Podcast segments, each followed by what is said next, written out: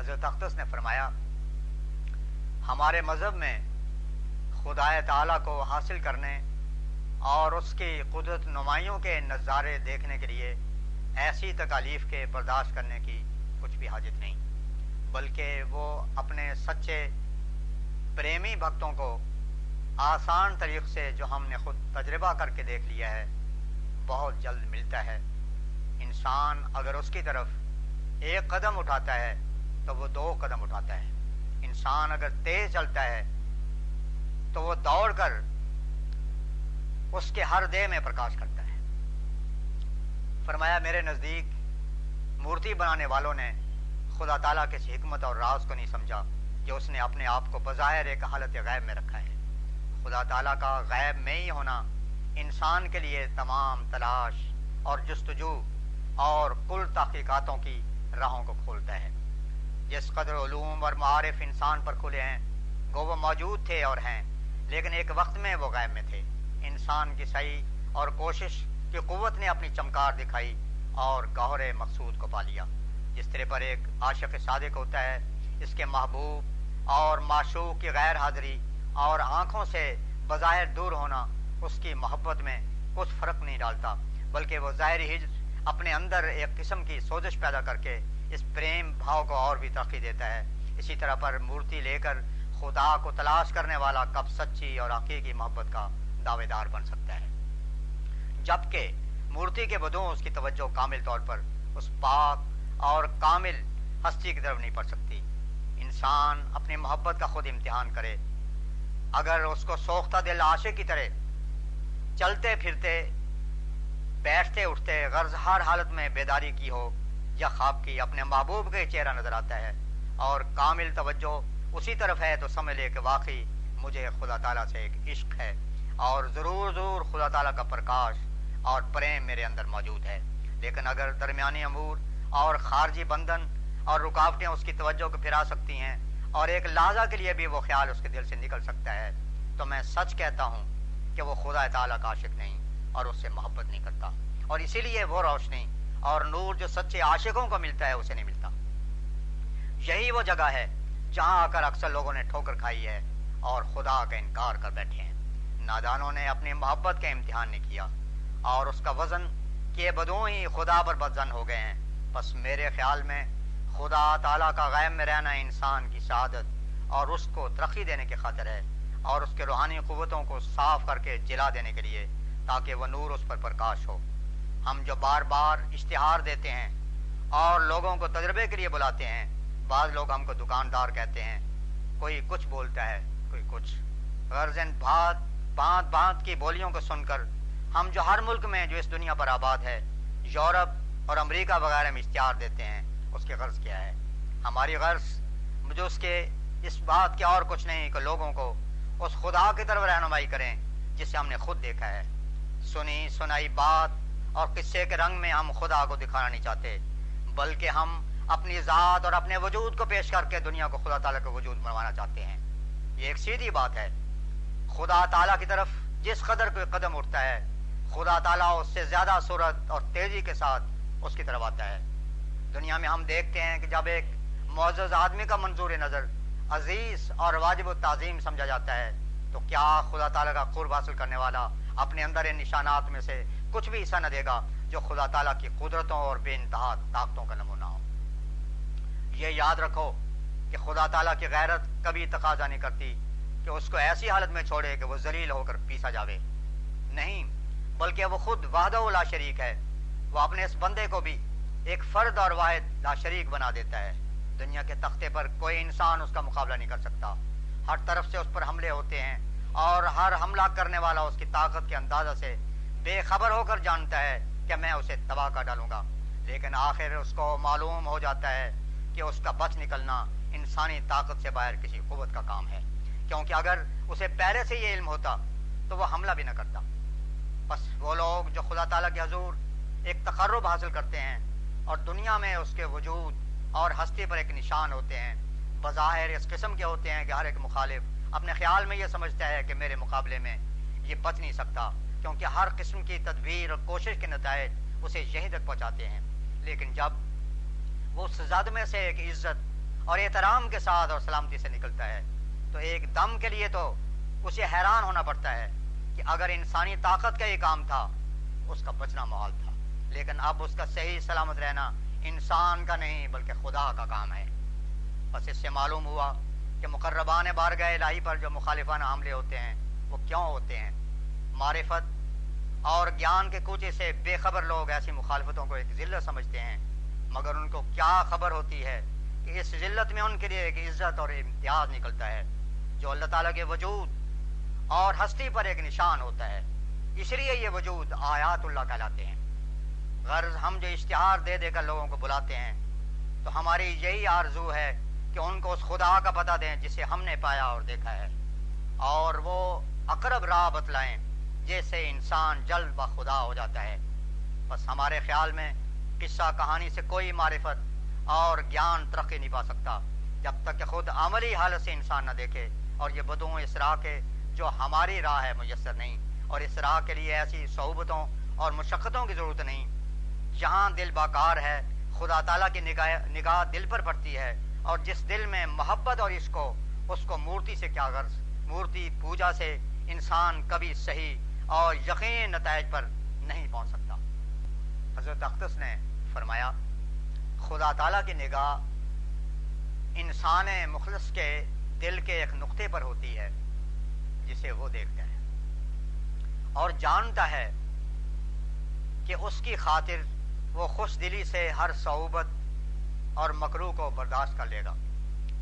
یہ ضرور نہیں کہ کوئی بڑی بڑی مشقتیں کرے۔ اور دائم حاضر باش رہے۔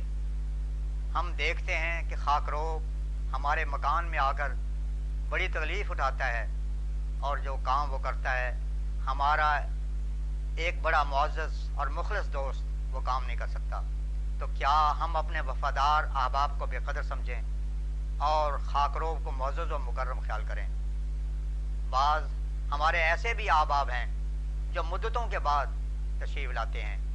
اور انہیں ہر وقت ہمارے پاس بیٹھنا میسر نہیں آتا۔ مگر ہم خوب جانتے ہیں کہ ان کے دنوں کی بناوٹ ایسی ہے اور وہ اخلاص و مودت سے ایسے خمیر کیے گئے ہیں کہ ایک وقت ہمارے بڑے بڑے کام آ سکتے ہیں۔ نظام قدرت میں بھی ہم ایسے ہی دیکھتے ہیں کہ جتنا شرف بڑھ جاتا ہے، محنت اور کام ہلکا ہو جاتا ہے۔ ایک مسکوری کو دیکھ لو۔ پروانوں کا اسے دیا جاتا ہے۔ اور ایک ہفتے کے اندر حکم ہے کہ تعمیل کر کے حاضر ہو۔ برسات ہو، دھوپ ہو، جاڑا ہو، دیہات کے راستے خراب ہوں، کوئی عذر سنا نہیں جاتا اور تنخواہ پوچھو تو پانچ روپے اور حکام بالا دست کا معاملہ اس کے بالکل برخلاف ہے۔ اس قانون سے صاف ظاہر ہوتا ہے کہ خدا تعالیٰ کا قانون بھی اپنے برگزیدوں سے ایسا ہی ہے۔ خطرناک ریاستیں کرنا اور اعضاء اور قوا کو مجاہدات میں بیکار کر دینا بعض نکمی بات اور لا حاصل ہے۔ اس لیے ہمارے ہادی کامل علیہ السلاۃ والسلام نے فرمایا، لا رحبانیت فی اسلام یعنی جب انسان کو صفت اسلام میسر آ جائے، تو پھر رحبانیت یعنی ایسے مجاہدوں اور ریاستوں کی کوئی ضرورت نہیں۔ تو فرمایا، اسلام نے رحبانیت کو نہیں رکھا، اس لیے کہ وہ معرفت تامہ کا ذریعہ نہیں ہے۔ حضرت مولوی عبد الکریم صاحب تحریر فرماتے ہیں، میں نے بارہا اپنے محبوب اور مرشد، اپنے محبوب مرشد سید الاولیاء عیسیٰ معود علیہ السلام کی زبان مبارک سے سنا ہے۔ آپ فرماتے ہیں، ہم اس پر قادر ہیں کہ ایسی تقریریں کریں اور ایسی تحریریں شائع کریں کہ لوگوں کو مستلق صلاح کل کے ڈھانچے میں ڈری ہوئی ہوں اور سب قومیں اعلیٰ اختلاف المشارف خوش ہو جائیں۔ اور حکام اور رعایا میں سے کسی کو بھی کبھی ان پر نکتہ چینی کا موقع نہ مل سکے۔ مگر اس خصیص دنیا کو خوش کر کے اپنے خدا کی ددکار کی طاقت ہم کہاں رکھ سکتے ہیں؟ بعض لوگ حضرت مسیح معود علیہ السلام کی خدمت میں دعا کے لیے لکھا کرتے تھے، جس کے جواب میں ان کو تعریر کیا جاتا تھا کہ دعا کی گئی، مگر بعد ازاں وہ دوبارہ لکھ دیا کرتے کہ کچھ فائدہ نہیں ہوا۔ اور یہ دو حال سے خالی نہیں یا تو آپ نے دعا نہیں کی، اگر کی ہے تو توجہ سے نہیں کی۔ حضرت مولوی عبد الکریم صاحب نے ایک دن عرض کی تو حضرت مسیح معود علیہ سات والسلام نے سلسلے میں ارشاد فرمایا، سخت ضرورت محسوس ہوتی ہے کہ دعا کے مضمون پر پھر قلم اٹھایا جائے، کیونکہ پہلے مضامین اس بارے میں کافی ثابت نہیں ہوئے۔ دعا بہت نازک امر ہے اور اس کے لیے شرط ہے کہ مستدی اور دائی میں ایسا مستحکم رابطہ ہو جائے کہ ایک کا درد دوسرے کا درد ہو جائے اور ایک کی خوشی دوسرے کی خوشی ہو جائے۔ جس طرح شیر خار بچے کا رونا ماں کو بھی اختیار کر دیتا ہے اور اس کی چھاتیوں میں دودھ اتار دیتا ہے، ویسے ہی مستدی کی حالت اظہار اور استغاثے پر دائی سراسر رقت اور عقد ہمت بن جائے۔ پھر فرمایا، اصل بات یہ ہے کہ سب امور خدا تعالیٰ کی محبت ہیں، اقتصاب کو ان میں دخل نہیں۔ توجہ اور رقت بھی خدا تعالیٰ کے ہاں سے نازل ہوتی ہے۔ جب خدا تعالیٰ چاہتا ہے کہ کسی کے لیے کامیابی کرا نکال دے، تو وہ دائی کے دل میں توجہ اور رقت ڈال دیتا ہے۔ مگر سلسلہ اسباب میں ضروری ہوتا ہے کہ دائی کو کوئی محرک، شدید جنبش اور حرکت دینے والا ہو۔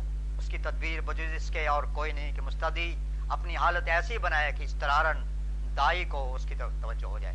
فرمایا، جو حالت میری توجہ کو جذب کرتی ہے جو حالت میری توجہ کو جذب کرتی ہے اور جسے دیکھ کر میں دعا کے لیے اپنے اندر تحریک پاتا ہوں، وہ ایک ہی بات ہے کہ میں کسی شخص کی نسبت معلوم کر لوں کہ یہ خدمت دین کے سزاوار ہے۔ اور اس کا وجود خدا تعالیٰ کے لیے، خدا کے رسول کے لیے، خدا کی کتاب کے لیے اور خدا کے بندوں کے لیے نافع ہے۔ ایسے شخص کو جو درد و علم پہنچے، وہ در حقیقت مجھے پہنچتا ہے۔ فرمایا، ہمارے دوستوں کو چاہیے کہ وہ اپنے دلوں میں خدمت دین کی نیت باندھ لیں۔ جس طرز اور جس رنگ کی خدمت، جس سے بھی بن پڑے، وہ کرے۔ تے فرمایا، میں سچ سچ کہتا ہوں کہ خدا تعالیٰ کے نزدیک اس شخص کی قدر و منزلت ہے جو دین کا خادم اور نافع الناس ہے۔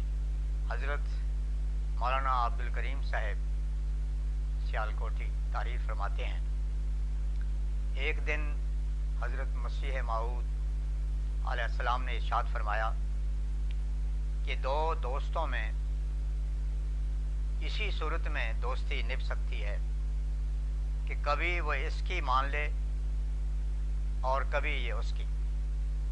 اگر ایک شخص سزا اپنے ہی منوانے کے درپے ہو جائے تو معاملہ بگڑ جاتا ہے۔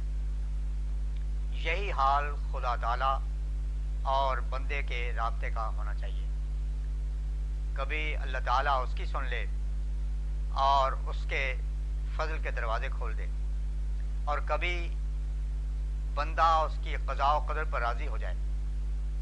حقیقت یہ ہے کہ حق خدا تعالیٰ کا ہی ہے کہ وہ بندوں کا امتحان لے اور یہ امتحان اس کی طرف سے انسان کے فوائد کے لیے ہوتے ہیں۔ اس کا قانون قدرت ایسے ہی واقع ہوا ہے کہ امتحان کے بعد جو اچھے نکلیں انہیں اپنے فضلوں کا وارث بناتا ہے۔ ایک نوجوان شخص نے حضرت مسیح معود کی خدمت میں حاضر ہو کر دنیاوی مصائب کی کہانی شروع کی اور اپنے طرح طرح کے ہم و غم بیان کیے۔ حضرت مسیح معود علیہ السلام نے بہت سمجھایا اور فرمایا کہ ہمتن دنیاوی امور میں کھویا جانا خسارت آخرت کا موجب ہوتا ہے۔ اور اس قدر جزا اور فضا مومن کو نہیں چاہیے۔ مگر وہ زور زور سے رونے لگا، جس پر آپ نے سخت ناراضگی اور ناپسندیدگی کا اظہار فرما کر کہا کہ بس کرو، میں ایسے رونے کو جہنم کا موجب سمجھتا ہوں۔ میرے نزدیک جو آنسو دنیا کے ہم و غم میں گرائے جاتے ہیں، وہ آگ ہیں جو بہانے والے کو ہی جلا دیتے ہیں۔ میرا دل سخت ہو جاتا ہے ایسے شخص کے حال کو دیکھ کر کہ جو جیفہ دنیا کی طرف میں ایک دن میں توکل کی بات چل پڑی، جس پر آپ نے فرمایا، میں اپنے قلب کی عجیب کیفیت پاتا ہوں۔ جیسے سخت حفظ ہو اور گرمی، کمال شدت کو پہنچ جائے، تو لوگ وسوخ سے امید کرتے ہیں کہ اب بارش ہوگی۔ ایسے ہی جب میں اپنی صندوقچی کو خالی دیکھتا ہوں، تو مجھے خدا کے فضل پر یقین واسق ہوتا ہے کہ اب یہ بھرے گی اور ایسا ہی ہوتا ہے۔ اور پھر خدا تعالیٰ کی قسم کھا کر فرمایا کہ جب میرا کیسا خالی ہوتا ہے تو جو ذوق و سرور اللہ تعالیٰ پر توکل کا اس وقت مجھے حاصل ہوتا ہے، میں اس کی کیفیت بیان نہیں کر سکتا۔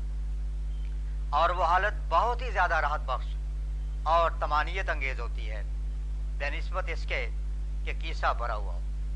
پھر فرمایا، ان دنوں میں جبکہ دنیاوی مقدمات کی وجہ سے والد صاحب اور بھائی صاحب طرح طرح کے ہموم غموم میں مبتلا رہتے تھے۔ وہ بسا اوقات میری حالت دیکھ کر رشک کھاتے اور فرمایا کرتے تھے کہ یہ بڑا ہی خوش نصیب آدمی ہے۔ اس کے نزدیک کوئی غم نہیں آتا۔ ایک دفعہ ایک دوست نے جو محبت مسیح معود میں فنا شدہ تھے، آپ کی خدمت میں عرض کی کہ کیوں نہ ہم آپ کو مدارج میں شیخین سے افضل سمجھا کریں اور رسول اکرم صلی اللہ علیہ وسلم کے قریب قریب مانیں۔ اللہ اللہ اس بات کو سن کر حضرت اقدس کا رنگ اڑ گیا اور آپ کے سراپا پر عجیب اضطراب اور بیتابی مستولی ہو گئی۔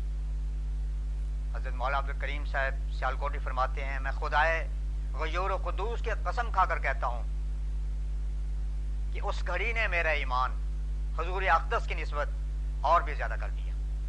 آپ نے برابر چھ گھنٹے کامل تقریر فرمائی۔ بولتے وقت میں نے گھڑی دیکھ لی۔ اور جب آپ نے تقریر ختم کی، جب بھی دیکھی، پورے چھ ہوئے، ایک منٹ کا فرق بھی نہ تھا۔ اتنی مدت تک ایک مضمون کو بیان کرنا اور مسلسل بیان کرنا ایک خرق عادت تھا۔ اس سارے مضمون میں آپ نے رسول کریم صلی اللہ علیہ وسلم کے محمد و فضائل اور اپنی غلامی اور کفش برداری کی نسبت حضور علیہ السلاۃ وسلام سے اور جناب شیخین علیہ السلام کے فضائل بیان فرمائے۔ اور فرمایا، میرے لیے یہ کافی فخر ہے کہ میں لوگوں کا مدعا اور خاک پا ہوں۔ جو جزی فضیلت خدا تعالیٰ نے انہیں بخشی ہے، وہ قیامت تک کوئی اور شخص نہیں پا سکتا۔ کب دوبارہ محمد رسول اللہ صلی اللہ علیہ وسلم دنیا میں پیدا ہوں اور پھر کسی کو ایسی خدمت کا موقع ملے جو جناب شیخین علیہ السلام کو ملا۔ سترہ اگست سن اٹھارہ سو ننانوے، بریلی سے ایک شخص نے حضرت کی خدمت میں لکھا کہ کیا آپ وہی مسیح معود ہیں جن کی نسبت رسول خدا صلی اللہ علیہ وسلم نے احادیث میں خبر دی ہے؟ خدا تعالیٰ کی قسم کھا کر آپ اس کا جواب لکھیں۔ میں نے معمولاً رسالہ تریاح القلوب سے دو ایک ایسے فقرے جو اس کا کافی جواب ہو سکتے تھے لکھ دیے وہ شخص اس پر قانے نہ ہوا اور پھر مجھے مخاطب کر کے لکھا کہ میں چاہتا ہوں کہ حضرت مرزا صاحب خود اپنے قلم سے قسم لکھیں کہ آیا وہ وہی مسیح معود ہیں جن کا ذکر احادیث اور قرآن شریف میں ہے۔ میں نے شام کی نماز کے بعد دوات، قلم اور کاغذ حضرت کے آگے رکھ دیا اور عرض کیا کہ ایک شخص ایسا لکھتا ہے۔ حضرت نے فوراً کاغذ ہاتھ میں لیا اور یہ چند سطریں لکھی میں نے پہلے بھی اس اقرار مفصل ذیل کو اپنی کتابوں میں قسم کے ساتھ لوگوں پر ظاہر کیا ہے۔ اور اب بھی اس پرچے میں اس خدا تعالیٰ کی قسم کھا کر لکھتا ہوں، جس کے قبضے میں میری جان ہے کہ میں وہی مسیح معود ہوں، جس کی خبر رسول اللہ صلی اللہ علیہ وسلم نے ان احادیث صحیحہ میں دی ہے، جو صحیح بخاری اور صحیح مسلم اور دوسری سیاح میں درج ہیں۔ وہ کفا بلّہ شہیدہ۔ اور راقم مرزا غلام غلام احمد اف اللہ عنہ وعید سترہ اگست اٹھارہ سو ننانوے۔ حضرت مولانا عبد الکریم صاحب فرماتے ہیں، اس ذکر سے میری دو غرضیں ہیں۔ ایک یہ کہ اپنی جماعت کا ایمان بڑھے اور انہیں وہی ذوق اور سرور حاصل ہو جو یہاں کے خوش خوش قسمت حاضرین کو اس کڑی حاصل ہوا۔ اور انہوں نے سچے دل سے اعتراف کیا کہ ان کو نیا ایمان ملا ہے۔ اور دوسرے یہ کہ منکرین اور بدزن اس اعلیٰ وجل بصیرت قسم پر ٹھنڈے دل سے غور کریں۔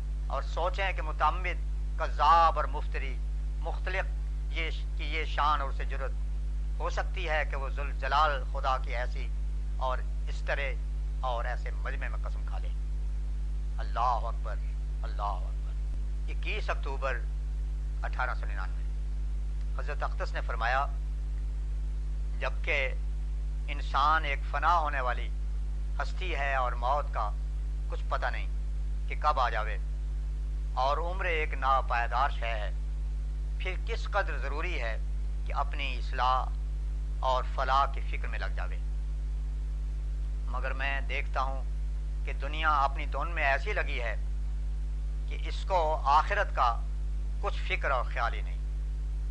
خدا تعالیٰ سے ایسے لاپرواہ ہو رہے ہیں، گویا وہ کوئی ہستی ہی نہیں۔ ایسی حالت میں جبکہ دنیا کی ایمانی حالت اس حد تک کمزور ہو چکی ہے اللہ تعالیٰ نے مجھے معمور کر کے بھیجا ہے تاکہ میں زندہ ایمان، زندہ خدا پر پیدا کرنے کی راہ بتلاؤں۔ جیسا کہ خدا تعالیٰ کا عام قانون ہے، بہت لوگوں نے جو سعادت اور رشت سے حصہ نہ رکھتے تھے، خدا ترسی اور انصاف سے بے بیرہ تھے، مجھے جھوٹا اور مفتری کہا اور ہر پہلو سے مجھے دکھ دینے اور تکلیف پہنچانے کی کوشش کی۔ کفر کے فتوے دے کر مسلمانوں کو بدزن کرنا چاہا اور خلاف واقع امور کو گورنمنٹ کے سامنے پیش کر کے اس کو بھڑکانے کی کوشش کی، جھوٹے مقدمات بنائے، گالیاں دیں، قتل کے منصوبے کیے۔ غرض کون سا امر تھا جنہوں نے نہیں کیا؟ مگر میرا خدا ہر وقت میرے ساتھ ہے۔ اس نے مجھے ان کی ہر شرارت سے پہلے ان کے فتنہ اور انجام کی خبر دی۔ اور آخر وہی ہوا جو اس نے ایک عرصہ پہلے مجھے بتلایا تھا۔ اور کچھ وہ لوگ بھی ہیں جن کو اللہ تعالیٰ نے سعادت، خدا ترسی اور نور ایمان سے حصہ دیا ہے، جنہوں نے مجھے پہچانا اور اس نور کے لینے کے واسطے میرے گرد جمع ہو گئے، جو مجھے خدا تعالیٰ نے اپنی بصیرت اور معرفت بخشی ہے۔ ان لوگوں میں بڑے بڑے عالم ہیں، گریجویٹ ہیں، وکیل اور ڈاکٹر ہیں، معزز عہدہ داران گورنمنٹ ہیں۔ تاجر اور ذمہ دار ہیں اور عام لوگ بھی ہیں۔ فرمایا اس زمانے میں مذہب کے نام سے بڑی نفرت ظاہر کی جاتی ہے اور مذہب حقہ کی طرف آنا تو گویا موت کے منہ میں جانا ہے۔ مذہب حق وہ ہے جس پر باطنی شریعت بھی شہادت دے اٹھے۔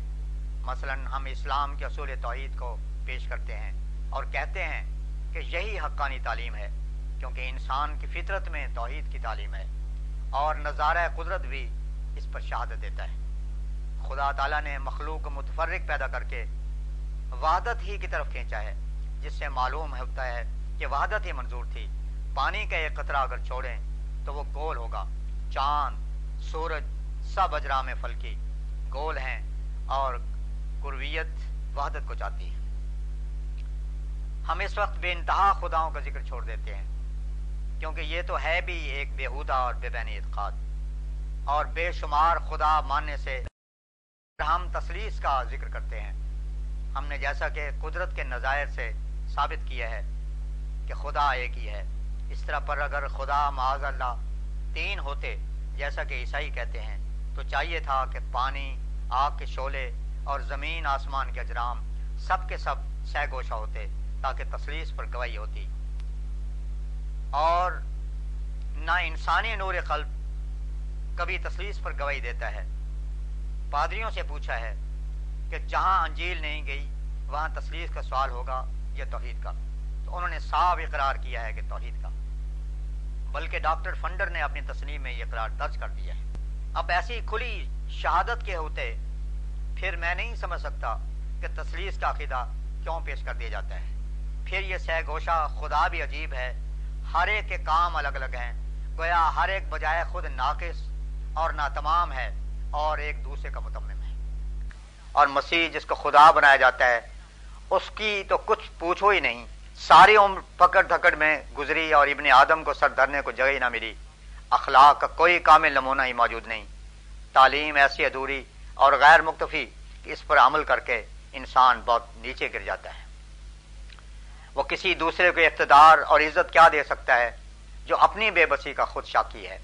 اوروں کی کیا سن سکتا ہے جس کے اپنی ساری رات کی گریا ازاری اکارت گئی اور چلا چلا کر ایری علی لما سبقتانی سبقتانی بھی کیا مگر سنوائی نہ ہوئی اور پھر اس پر ترا یہ کہ آخر یہودیوں نے پکڑ کر سلی پر لٹکا دیا اور اپنے اعتقاد کے موافق ملون قرار دیا۔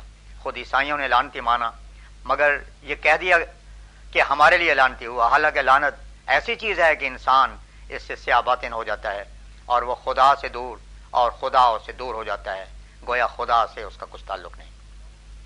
غرض ان لوگوں کے عقائد کا کہاں در ذکر کیا جاوے؟ حقیقت وہی ہے جو اسلام لے کر آیا۔ اور خدا تعالیٰ نے مجھے معمور کیا کہ میں اس نور کو جو اسلام میں ملتا ہے، ان کو جو حقیقت کے جو یہاں ہوں، دکھاؤں۔ پھر فرمایا، ایک بھی عیسائی ایسا نظر نہ آیا جو خوارق دکھا سکے۔ اور اپنے ایمان کو ان نشانات سے ثابت کر سکے جو مومنوں کے ہوتے ہیں۔ یہ فضیلت اور فخر اسلامی کو ہے کہ ہر زمانے میں تائیدی نشان اس کے ساتھ ہوتے ہیں۔ اور اس زمانے کو بھی خدا نے معروف نہیں رکھا۔ مجھے اسی غرض کے لیے بھیجا ہے کہ ان تائیدی نشانوں سے جو اسلام کا خاصہ ہے، اس زمانے میں اسلام کی صدا کو دنیا پر ظاہر کروں۔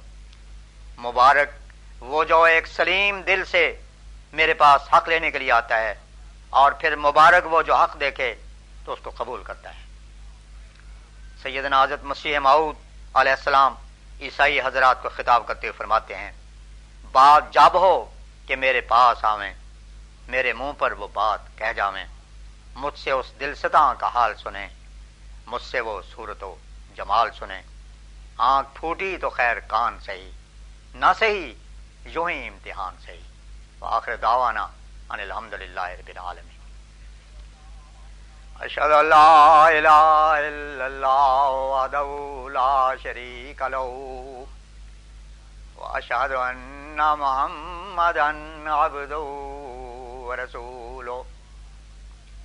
اللهم صل على سيدنا ومولانا محمد وعلى ال سيدنا ومولانا محمد وبارك وسلم انك حميد مجید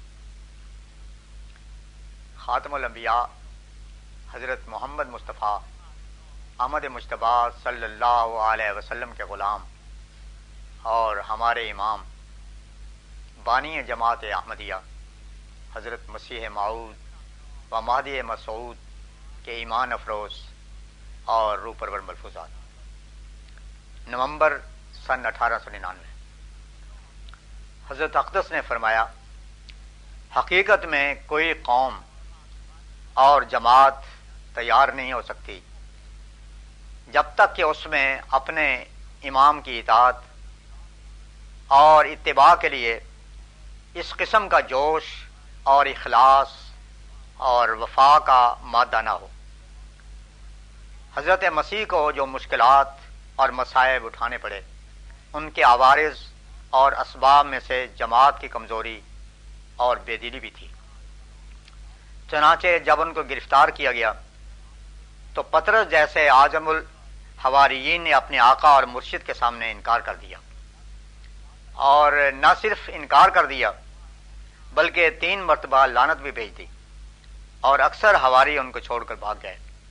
اس کے برخلاف آ حضرت صلی اللہ علیہ وسلم کے صحابہ رضی اللہ تعالی عنہم نے وہ صدق و وفا کا نمونہ دکھایا، جس کی نظیر دنیا کی تاریخ میں نہیں مل سکتی۔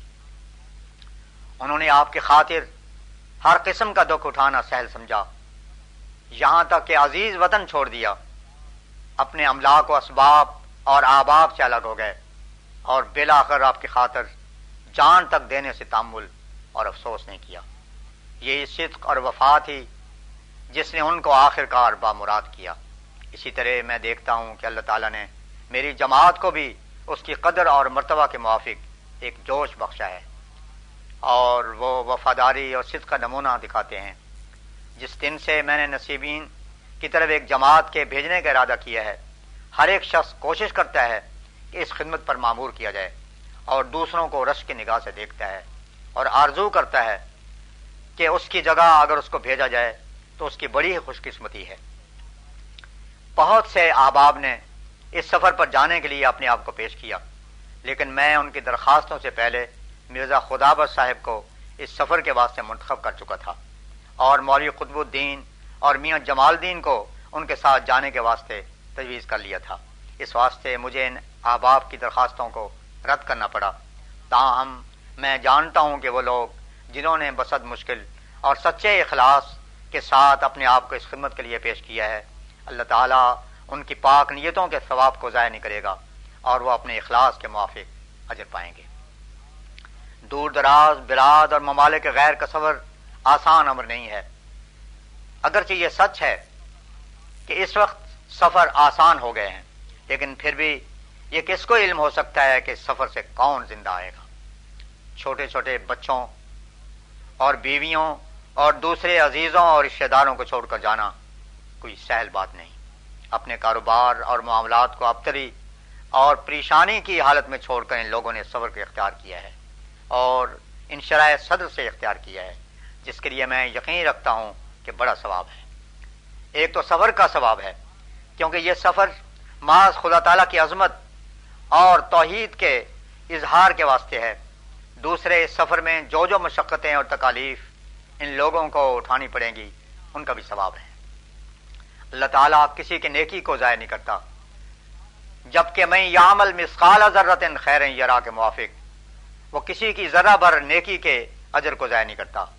تو اتنا بڑا سفر جو اپنے اندر ہجرت کا نمونہ رکھتا ہے، اس کا اجر کبھی ضائع ہو سکتا ہے؟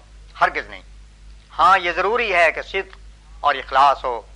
ریا اور دوسرے اغراض شہرت و نمود نہ ہوں۔ اور میں جانتا ہوں کہ بر و بہر کے اور ایک موت کو قبول کر لینا، بجو صدق کے نہیں ہو سکتا۔ بہت سے بھائی ان کے لیے دعائیں کرتے رہیں گے اور میں بھی ان کے واسطے دعاؤں میں مصروف رہوں گا کہ اللہ تعالیٰ ان کو اس مقصد میں کامیاب کرے اور خیر و عافیت سے واپس لاوے۔ اور سچ تو یہ ہے کہ ملائکہ بھی ان کے واسطے دعائیں کریں گے اور وہ ان کے ساتھ ہوں گے۔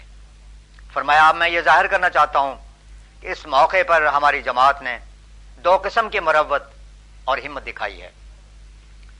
ایک تو یہ گروہ ہے جنہوں نے صبر اختیار کیا اور اپنے آپ کو صبر کے خطرات میں ڈالا ہے اور ان مسائب اور شدائت کے برداشت کرنے کو تیار ہو گئے ہیں جو اسراہ میں انہیں پیش آئیں گی۔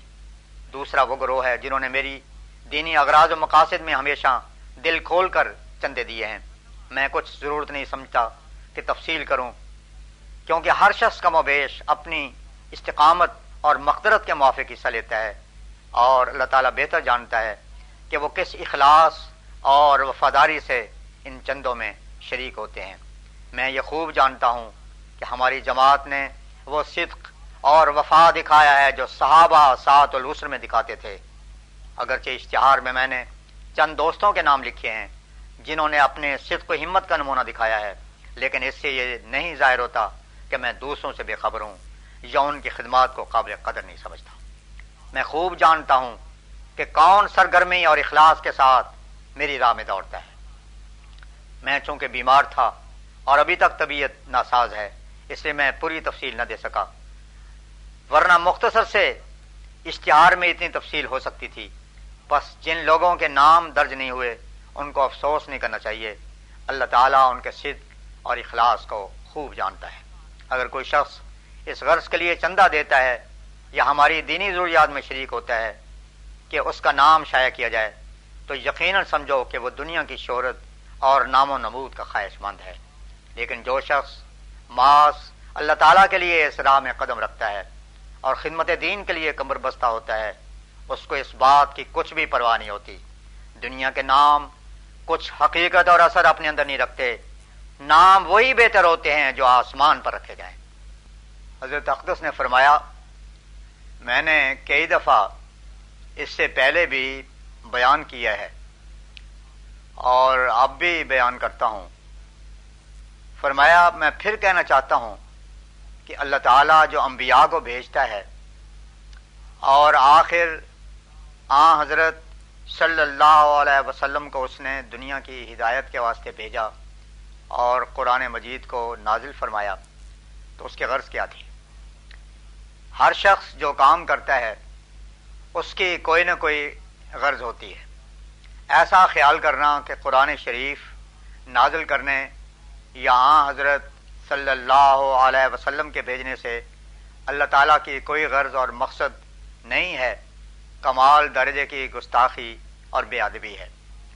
کیونکہ اس میں معاذ اللہ اللہ تعالیٰ کی طرف سے ایک فعل ابس کو منسوخ کیا جائے گا۔ حالانکہ اس کی ذات پاک ہے۔ سبحان و تعالی شان ہو بس یاد رکھو کہ کتاب مجید کے بھیجنے اور آ حضرت صلی اللہ علیہ وسلم کی بےست سے اللہ تعالیٰ نے یہ چاہا ہے کہ تا دنیا پر عظیم الشان رحمت کا نمونہ دکھا دے۔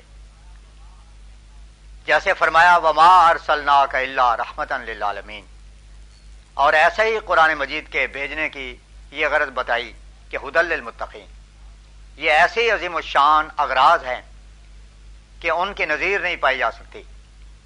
اسی لیے اللہ تعالیٰ نے چاہ ہے کہ جیسے تمام کمالات متفرقہ جو انبیاء میں تھے، وہ رسول اللہ صلی اللہ علیہ وسلم کے وجود میں جمع کر دیے۔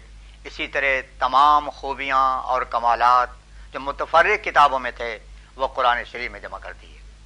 اور ایسا ہی جس قدر کمالات تمام امتوں میں تھے وہ اس امت میں جمع کر دیے یعنی امت محمدیہ میں۔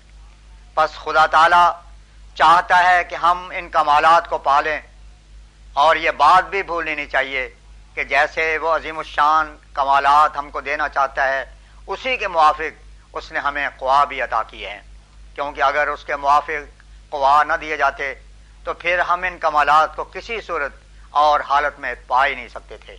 اس کی مثال ایسی ہے کہ جیسے کوئی شخص ایک گروہ کی دعوت کرے تو ضرور ہے کہ وہ اس گروہ کی تعداد کے موافق کھانا تیار کرے اور اسی کے موافق ایک مکان ہو۔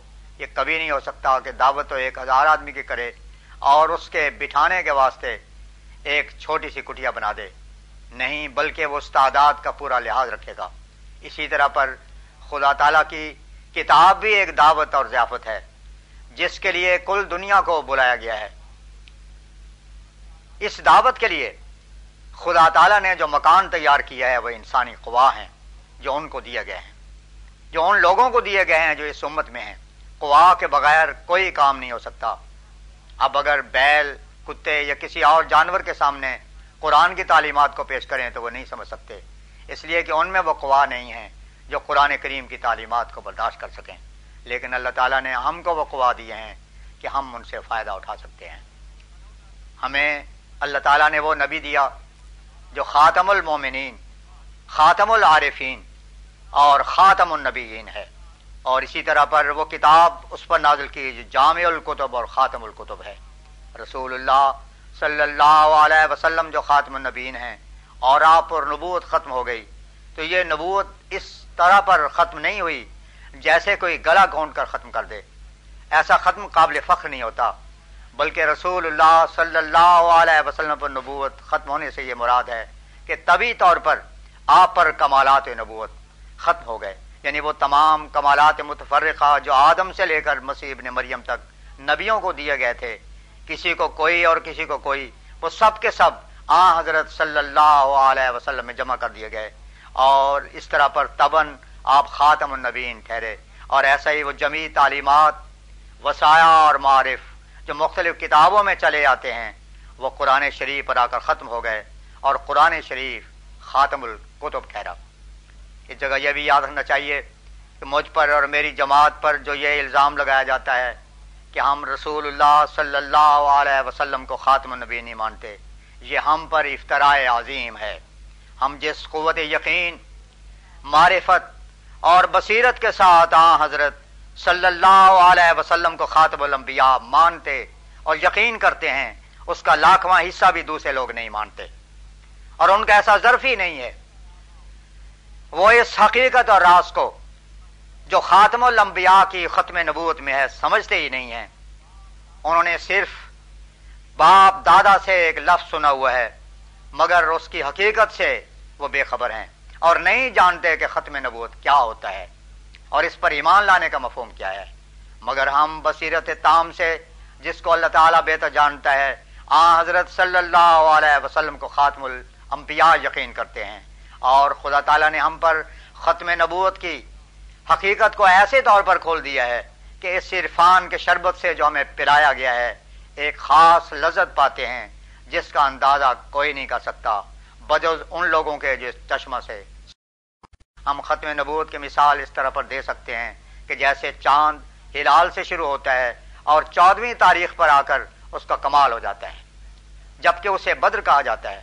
اسی طرح پر آ حضرت صلی اللہ علیہ وسلم پر آ کر کمالات نبوت ختم ہو گئے۔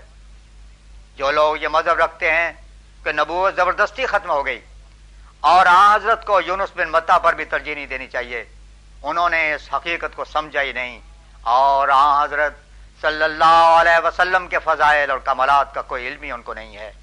باوجود اس کمزوری فہم اور کمی علم کے ہم کو کہتے ہیں کہ ہم ختم نبوت کے منکر ہیں۔ میں ایسے مریضوں کو کیا کہوں اور ان پر کیا افسوس کروں؟ اگر ان کی یہ حالت نہ ہو گئی ہوتی اور وہ حقیقت اسلام سے بکلی دور نہ جا پڑے ہوتے تو پھر میرے آنے کی غرض کیا تھی؟ حضرت اقدس نے شاد فرمایا یاد رکھنا چاہیے کہ سلب ایمان دو طرح پر ہوتا ہے۔ ایک تو انبیاء کے انکار سے، جس سے کسی کو بھی انکار نہیں، اور یہ مسلم بات ہے۔ دوسرا، اولیاء اللہ اور معمورین کے انکار سے سلب ایمان ہوتا ہے۔ انبیاء کے انکار سے سلب ایمان تو بالکل واضح امر ہے اور سب جانتے ہیں، لیکن پھر بھی یاد رکھنا چاہیے کہ انبیاء کے انکار سے سلب ایمان اس لیے ہوتا ہے کہ نبی کہتے ہیں کہ ہم خدا تعالیٰ کی طرف سے آئے ہیں اور اللہ تعالیٰ فرماتا ہے کہ جو کچھ یہ کہتے ہیں یہ میرا قول ہے، یہ میرا نبی ہے، اس پر ایمان لاؤ۔ میری کتاب کو مانو اور میرے آکام پر عمل کرو۔ جو شخص اللہ تعالیٰ کی کتاب پر ایمان نہیں لاتا اور ان وسایا اور حدود پر جو اس میں بیان کیے گئے ہیں عمل نہیں کرتا، وہ ان سے منکر ہو کر کافر ہو جاتا ہے۔ لیکن وہ صورت جس سے اولیاء اللہ کے انکار سے سلب ایمان ہوتا ہے، اور ہے۔ ایک حدیث شریف میں آیا ہے کہ اللہ تعالیٰ فرماتا ہے، من عاد علی ولی فازن تو للحرب. یعنی جو شخص میرے ولی کے ساتھ دشمنی کرتا ہے، وہ گویا میرے ساتھ جنگ کرنے کو تیار ہوتا ہے۔ یہ قاعدے کی بات ہے کہ جب کوئی شخص کسی سے محبت کرتا ہو، اور محبت بھی ایسے جیسے کوئی اپنی اولاد سے کرتا ہے اور ایک دوسرا شخص بار بار کہے کہ جو شخص مر جائے یا اس کی نسبت اور اسی قسم کی دل آزاری کی باتیں کہے اور اسے تکلیف دے، تو وہ شخص ایسی باتوں سے کیوں کر خوش ہو سکتا ہے؟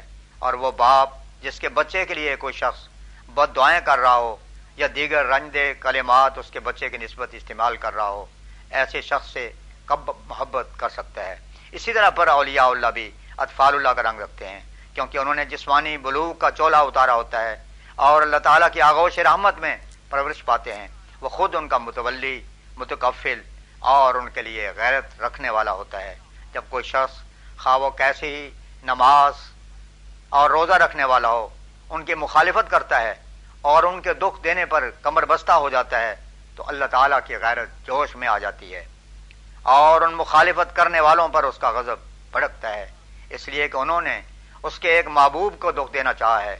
اس وقت پھر نہ وہ نماز کام آتی ہے اور نہ وہ روزہ، کیونکہ نماز اور روزہ کے ذریعے سے اسی ذات کو خوش کرنا تھا جس کو ایک دوسرے فیل سے ناراض کر لیا ہے۔ پھر وہ رضا کا مقام کیوں کر میرے؟ جب تک غضب الہی دور نہ ہو، وہ اولیاء اللہ کا مخالف، نادان ان اسباب غضب سے نا واقف ہوتا ہے۔ بلکہ اپنے اندر نماز روزہ پر ایک ناز اور گمنڈ ہوتا ہے۔ نتیجہ یہ ہوتا ہے کہ خدا تعالیٰ کا غضب دن بدن بڑھتا چلا جاتا ہے اور وہ بجائے اللہ تعالیٰ کا قرب حاصل کرنے کے دن بدن اللہ تعالیٰ سے دور ہٹتا چلا جاتا ہے۔ یہاں تک کہ بالکل راندہ درگاہ ہو جاتا ہے۔ وہ شخص جو بالکل فنا کی حالت میں ہے اور آستانہ علویت پر گرا ہوا ہے اور آغوش ربوبیت میں پرورش پا رہا ہے اور خدا تعالیٰ کی رحمت نے اسے ڈھانپ لیا ہے۔ یہاں تک کہ اس کا بات کرنا خدا تعالیٰ کا بات کرنا ہوتا ہے اور اس کا دوست خدا کا دوست اور اس کا دشمن خدا کا دشمن ہو جاتا ہے۔ بس ایسے مومن کامل کا دشمن رہ کر کوئی شخص کیوں کر مومن کامل ہو سکتا ہے؟ اور ایسے ہی مومن کامل کی دشمنی سے اس کا ایمان سلب ہو جاتا ہے اور اسے مغزوب علیہ میں سے بنا دیا جاتا ہے۔ خدا تعالیٰ کے معموروں اور اولیاء اللہ کے مخالفت اور ان کی اظہار رسانی کبھی اچھا پھل نہیں دے سکتی۔ جو شخص یہ سمجھتا ہے کہ میں ان کو ستا کر اور دکھ دے کر بھی آرام پا سکتا ہوں، وہ سخت غلطی کرتا ہے اور اس کا نفس اسے دھوکہ دے رہا ہے۔ دوسری وجہ سلب ایمان کی یہ ہوتی ہے کہ ولی اللہ خدا تعالیٰ کے مقرب ہوتے ہیں، کیونکہ ولی کے معنی قریب کے ہیں۔ یہ لوگ گویا اللہ تعالیٰ کو سامنے دیکھتے ہیں اور دوسرے لوگ ایک محجوب کی طرح ہوتے ہیں، جن کے سامنے ایک دیوار حائل ہو۔ اب یہ دونوں کیسے برابر ہو سکتے ہیں؟ کیونکہ ایک تو ان میں سے ایسا ہے کہ جس کے سامنے کوئی پردہ ہی نہیں ہے۔ خدا تعالیٰ نے اسے آنکھیں دے دی ہیں اور اسے ایسی بصیرت عطا کی ہے کہ اس کا ہر قول و فیل اللہ وجل بصیرت ہوتا ہے۔ آما کی طرح نہیں، جو ٹھوکریں کھاتا رہتا ہے اور ٹکریں مارتا رہتا ہے، بلکہ اس کے دل پر تو خدا تعالیٰ کا نزول ہوتا ہے اور ہر قدم پر وہی اس کا رہنما اور متکفل بن جاتا ہے۔ شیطان کی شرارت کی تاریخی اس کے نزدیک نہیں آ سکتی۔ بلکہ ظلمت جل کر بالکل بسم ہو جاتی ہے اور اسے سب کچھ روشن نظر آ جاتا ہے۔ وہ جو کچھ بیان کرتا ہے، حقائق اور معارف ہوتے ہیں۔ وہ حادیث شریفہ کی جو تعویل کرتا ہے، وہ صحیح ہوتی ہے۔ کیونکہ وہ براہ راست بھی آ حضرت صلی اللہ علیہ وسلم سے سن لیتا ہے۔ اور اس طرح وہ اس کی اپنی روایت ہوتی ہے۔ حالانکہ دوسرے لوگوں کو تیرہ سو برس کے وسائل سے کہنا پڑتا ہے۔ پھر ان ہردوں میں کیا نسبت ہو سکتی ہے؟ ولی اللہ کا سارا ذخیرہ پاک معرف نور ہوتا ہے، لیکن جو شخص اس سے عداوت کرتا ہے، وہ اس کی ہر بات کی تقزیب کرتا ہے۔ گویا کہ وہ یہ شرط کر لیتا ہے کہ وہ ولی اللہ کے ہر نقطۂ معرفت کا انکار کرے گا۔ پھر وہ اس کی ہر بات کا انکار کرتا رہتا ہے۔ اس طرح پر اس کے ایمانی اور عرفانی دیوار کی اینٹیں گرنی شروع ہو جاتی ہیں۔ جب ایک شخص سرات مستقیم بتلا رہا ہے اور معرف اور حقائق کھول کھول کر بیان کر رہا ہے اور دوسرا شخص اس کی تقزیب کرتا ہے۔ اس مقابلے میں انجام کا نتیجہ کیا ہوگا؟ یہی کہ مؤخر ذکر قرآن شریف کے عقائد کے مجموعے کی تقزیب کرتا ہے، کرتا رہے گا۔ اور اسی لیے وہ خدا تعالیٰ کے بھی منکر ہو جاتا ہے اور اس طرح اس کا ایمان سلب ہو جائے گا۔ فرمایا، آ حضرت صلی اللہ علیہ وسلم کے خاتم النبین ہونے کا یہ بھی ایک پہلو ہے کہ اللہ تعالیٰ نے محض اپنے فضل سے اس امت میں بڑی بڑی استعدادیں رکھتی ہیں۔ یہاں تک کہ علماء امت ہی کا انبیاء بنی اسرائیل بھی حدیث میں آیا ہے۔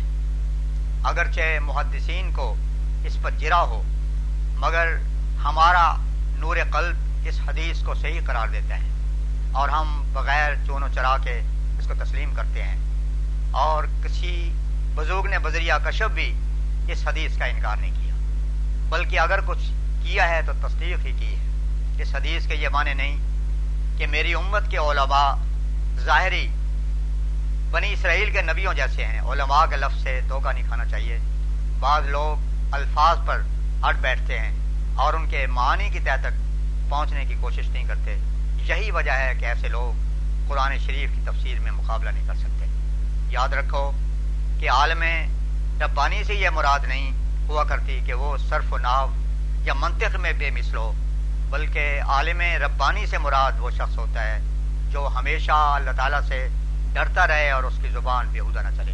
مگر موجودہ زمانہ اس قسم کا آ گیا ہے کہ مردہ شو تک بھی اپنے آپ کو علماء کہتے ہیں اور اس لفظ کو اپنی ذات میں داخل کر لیا ہے۔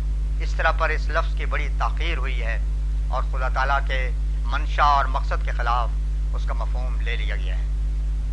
ورنہ قرآن شریف میں تو علماء کی یہ صفت بیان کی گئی ہے، انما یخش اللہ من عباد العلماء یعنی اللہ تعالیٰ سے ڈرنے والے، اللہ تعالیٰ کے وہ بندے ہیں جو علماء ہیں۔ اب یہ دیکھنا ضروری ہوگا کہ جن لوگوں میں یہ صفات خوف و خشیت اور اللہ کی نہ پائی جائیں، وہ ہرگز ہرگز اس خطاب کے پکارے جانے کے مستحق نہیں ہیں۔ اصل میں علماء عالم کی جمع ہے اور علم اس چیز کو کہتے ہیں جو یقینی اور قطعی ہو اور سچا علم قرآن شریف سے ملتا ہے۔ یہ نہ یونانیوں کے فلسفے سے ملتا ہے، نہ حال کے انگلستانی فلسفے سے، بلکہ یہ سچا ایمانی فلسفہ قرآن کریم کے توفیل سے ملتا ہے۔ مومن کا کمال اور معراج یہی ہے کہ وہ علماء کے درجے پر پہنچے اور اسے حق الیقین کا وہ مقام حاصل ہو جو علم کا انتہائی درجہ ہے۔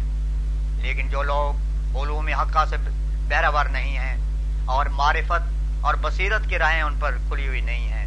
وہ گو اپنے منہ سے اپنے آپ کو عالم کہیں، مگر فی الحقیقت ایسے لوگ علم کی خوبیوں اور صفات سے بالکل بے بہرا ہیں اور وہ روشنی اور نور جو حقیقی علم سے ملتا ہے، ان میں بالکل نہیں پایا جاتا۔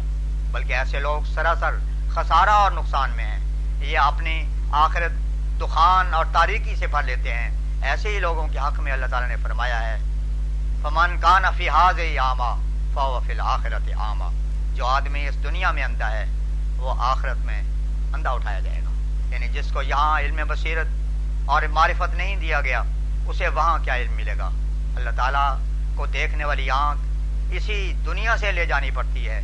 جو آدمی یہاں ایسی آنکھ پیدا نہیں کرتا، اسے یہ توقع نہیں رکھنی چاہیے کہ وہ اللہ تعالیٰ کو آخرت کے دن دیکھ لے گا۔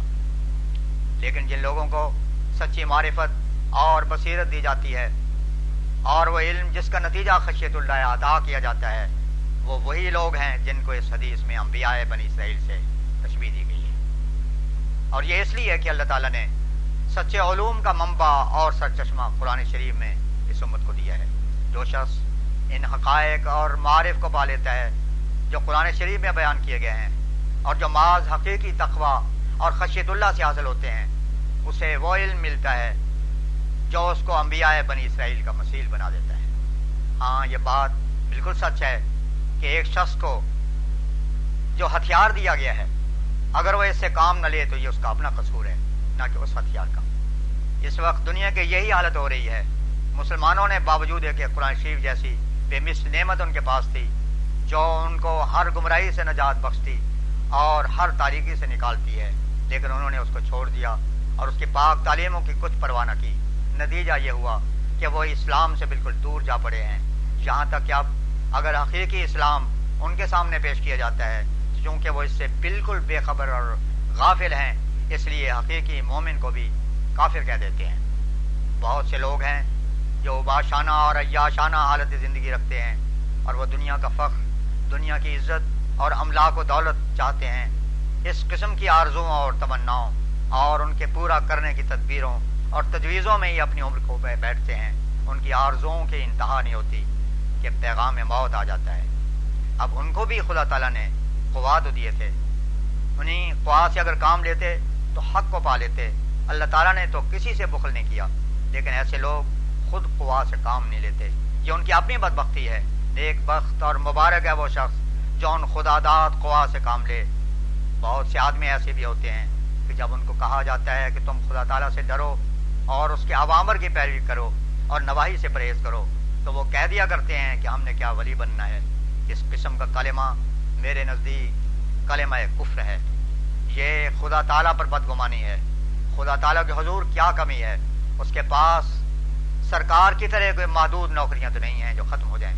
بلکہ جو شخص بھی خدا تعالیٰ کے ساتھ سچے تعلقات پیدا کرے، وہ ان فیوز سے بہرے ہو سکتا ہے جو پہلے راست بازوں کو دیے گئے تھے۔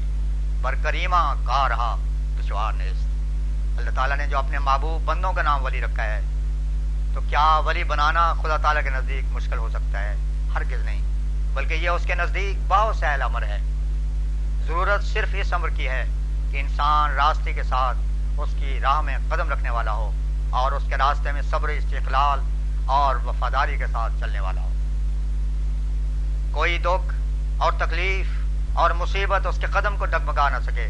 جب انسان اللہ تعالیٰ کے ساتھ سچا تعلق پیدا کرتا ہے اور ان باتوں سے الگ ہو جاتا ہے، جو خدا تعالیٰ کی نارضامندی کا موجب ہوتی ہیں، اور سچی پاکیزگی اور تہارت اختیار کر لیتا ہے اور گندی باتوں سے پرہیز کرتا ہے، تو خدا تعالیٰ بھی اس کے ساتھ ایک تعلق پیدا کر لیتا ہے اور اس کے قریب ہو جاتا ہے۔ اب آخر میں فرمایا، ہماری جماعت کو چاہیے کہ ہمت نہ ہار بیٹھے۔ یہ بڑی مشکلات نہیں ہیں۔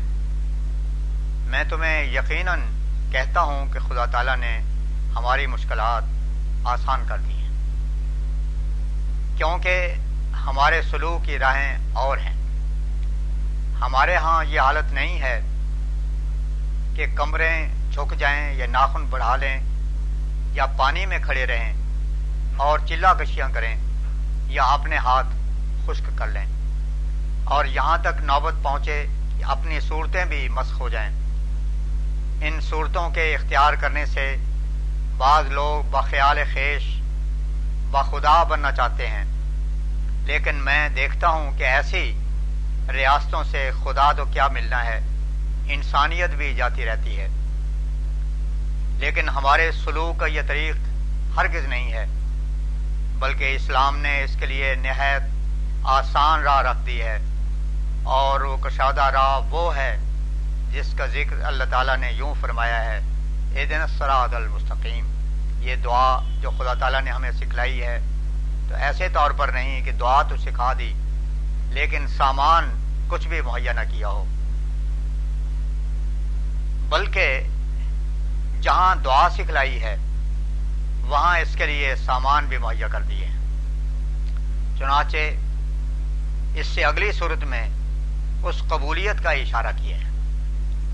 جہاں فرمایا، ذالک الکتاب و لا رہ بفی ادل المتقین یہ گویا ایسی دعوت ہے جس کا سامان پہلے سے تیار کر رکھا ہے۔ اگر یہ قوا جو انسان کو دیے گئے ہیں، اگر وہ ان سے کام لے، تو یقیناً ولی ہو سکتا ہے۔ میں یقیناً کہتا ہوں کہ اس امت میں بڑی قوت کے لوگ آتے ہیں جو نور اور صدق اور وفا سے بھرے ہوئے ہوتے ہیں۔ اس لیے کوئی شخص اپنے آپ کو ان قوا سے محروم نہ سمجھے۔ کیا اللہ تعالیٰ نے کوئی فہرست شائع کر دی ہے جس سے یہ سمجھ لیا جائے کہ ہمیں ان برکات سے حصہ نہیں ملے گا؟ خدا تعالیٰ بڑا کریم ہے۔ اس کی کریمی کا بڑا گہرا سمندر ہے جو کبھی ختم نہیں ہو سکتا۔ اور جس کو تلاش کرنے والا اور طلب کرنے والا کبھی معروم نہیں رہا۔ اس لیے تم کو چاہیے کہ راتوں کو اٹھ اٹھ کر دعائیں مانگو اور اس کے فضل کو طلب کرو۔ ہر ایک نماز میں دعا کے لیے کئی مواقع ہیں۔ رکو قیام قادہ سجدہ وغیرہ۔ پھر آٹھ پیروں میں پانچ مرتبہ نماز پڑھی جاتی ہے۔ فجر زہر عصر، شام اور عشاء۔ ان پر ترقی کر کے اشراق اور تاجد کے نمازیں ہیں۔ یہ سب دعا ہی کے مواقع ہیں۔ نماز کی اصلی غرض اور مغز دعا ہی ہے۔ اور دعا مانگنا اللہ تعالیٰ کے قانون قدرت کے عین موافق ہے۔ مثلا ہم عام طور پر دیکھتے ہیں کہ جب بچہ روتا دھوتا ہے اور اشتراب ظاہر کرتا ہے تو ماں کس قدر بے قرار ہو کر اس کو دودھ دیتی ہے۔ الوحیت اور عبودیت میں اسی قسم کا ایک تعلق ہے، جس کو ہر شخص سمجھ نہیں سکتا۔ جب انسان اللہ تعالیٰ کے دروازے پر گر پڑتا ہے اور نہایت آجزی اور خوشو اور خضو کے ساتھ اس کے حضور اپنے حالات کو پیش کرتا ہے اور اس سے اپنی حاجات کو مانگتا ہے، تو الوحیت کا کرم جوش میں آتا ہے اور ایسے ایسے شخص پر رحم کیا جاتا ہے۔ اللہ تعالیٰ کے فضل و کرم کا دودھ بھی ایک گریا کو چاہتا ہے۔ اس لیے اس کے حضور رونے والی آنکھ پیش کرنی چاہیے۔ بعض لوگوں کا یہ خیال کہ اللہ تعالیٰ کے حضور رونے دھونے سے کچھ نہیں ملتا، بالکل غلط اور باطل ہے۔ ایسے لوگ اللہ تعالیٰ کی ہستی اور اس کے صفات قدرت اور تصرف پر ایمان نہیں رکھتے۔ اگر ان میں حقیقی ایمان ہوتا تو وہ ایسا کہنے کی ضرورت نہ کرتے۔ جب کبھی بھی کوئی شخص اللہ تعالیٰ کے حضور آیا ہے اور اس نے سچی توبہ کے ساتھ رجوع کیا ہے اللہ تعالیٰ نے ہمیشہ اس پر اپنا فضل کیا ہے۔ خدا تعالیٰ تو چاہتا ہے کہ تم اس کے حضور پاک دل لے کر آ جاؤ۔ صرف شرط اتنی ہے کہ اس کے مناسب حال اپنے آپ کو بناؤ۔ اور وہ سچی تبدیلی جو خدا تعالیٰ کے حضور جانے کے قابل بنا دیتی ہے، اپنے اندر دکھاؤ۔ میں تمہیں سچ سچ کہتا ہوں کہ خدا تعالیٰ میں عجیب در عجیب قدرتیں ہیں اور اس میں لا انتہا فضل و برکات ہیں۔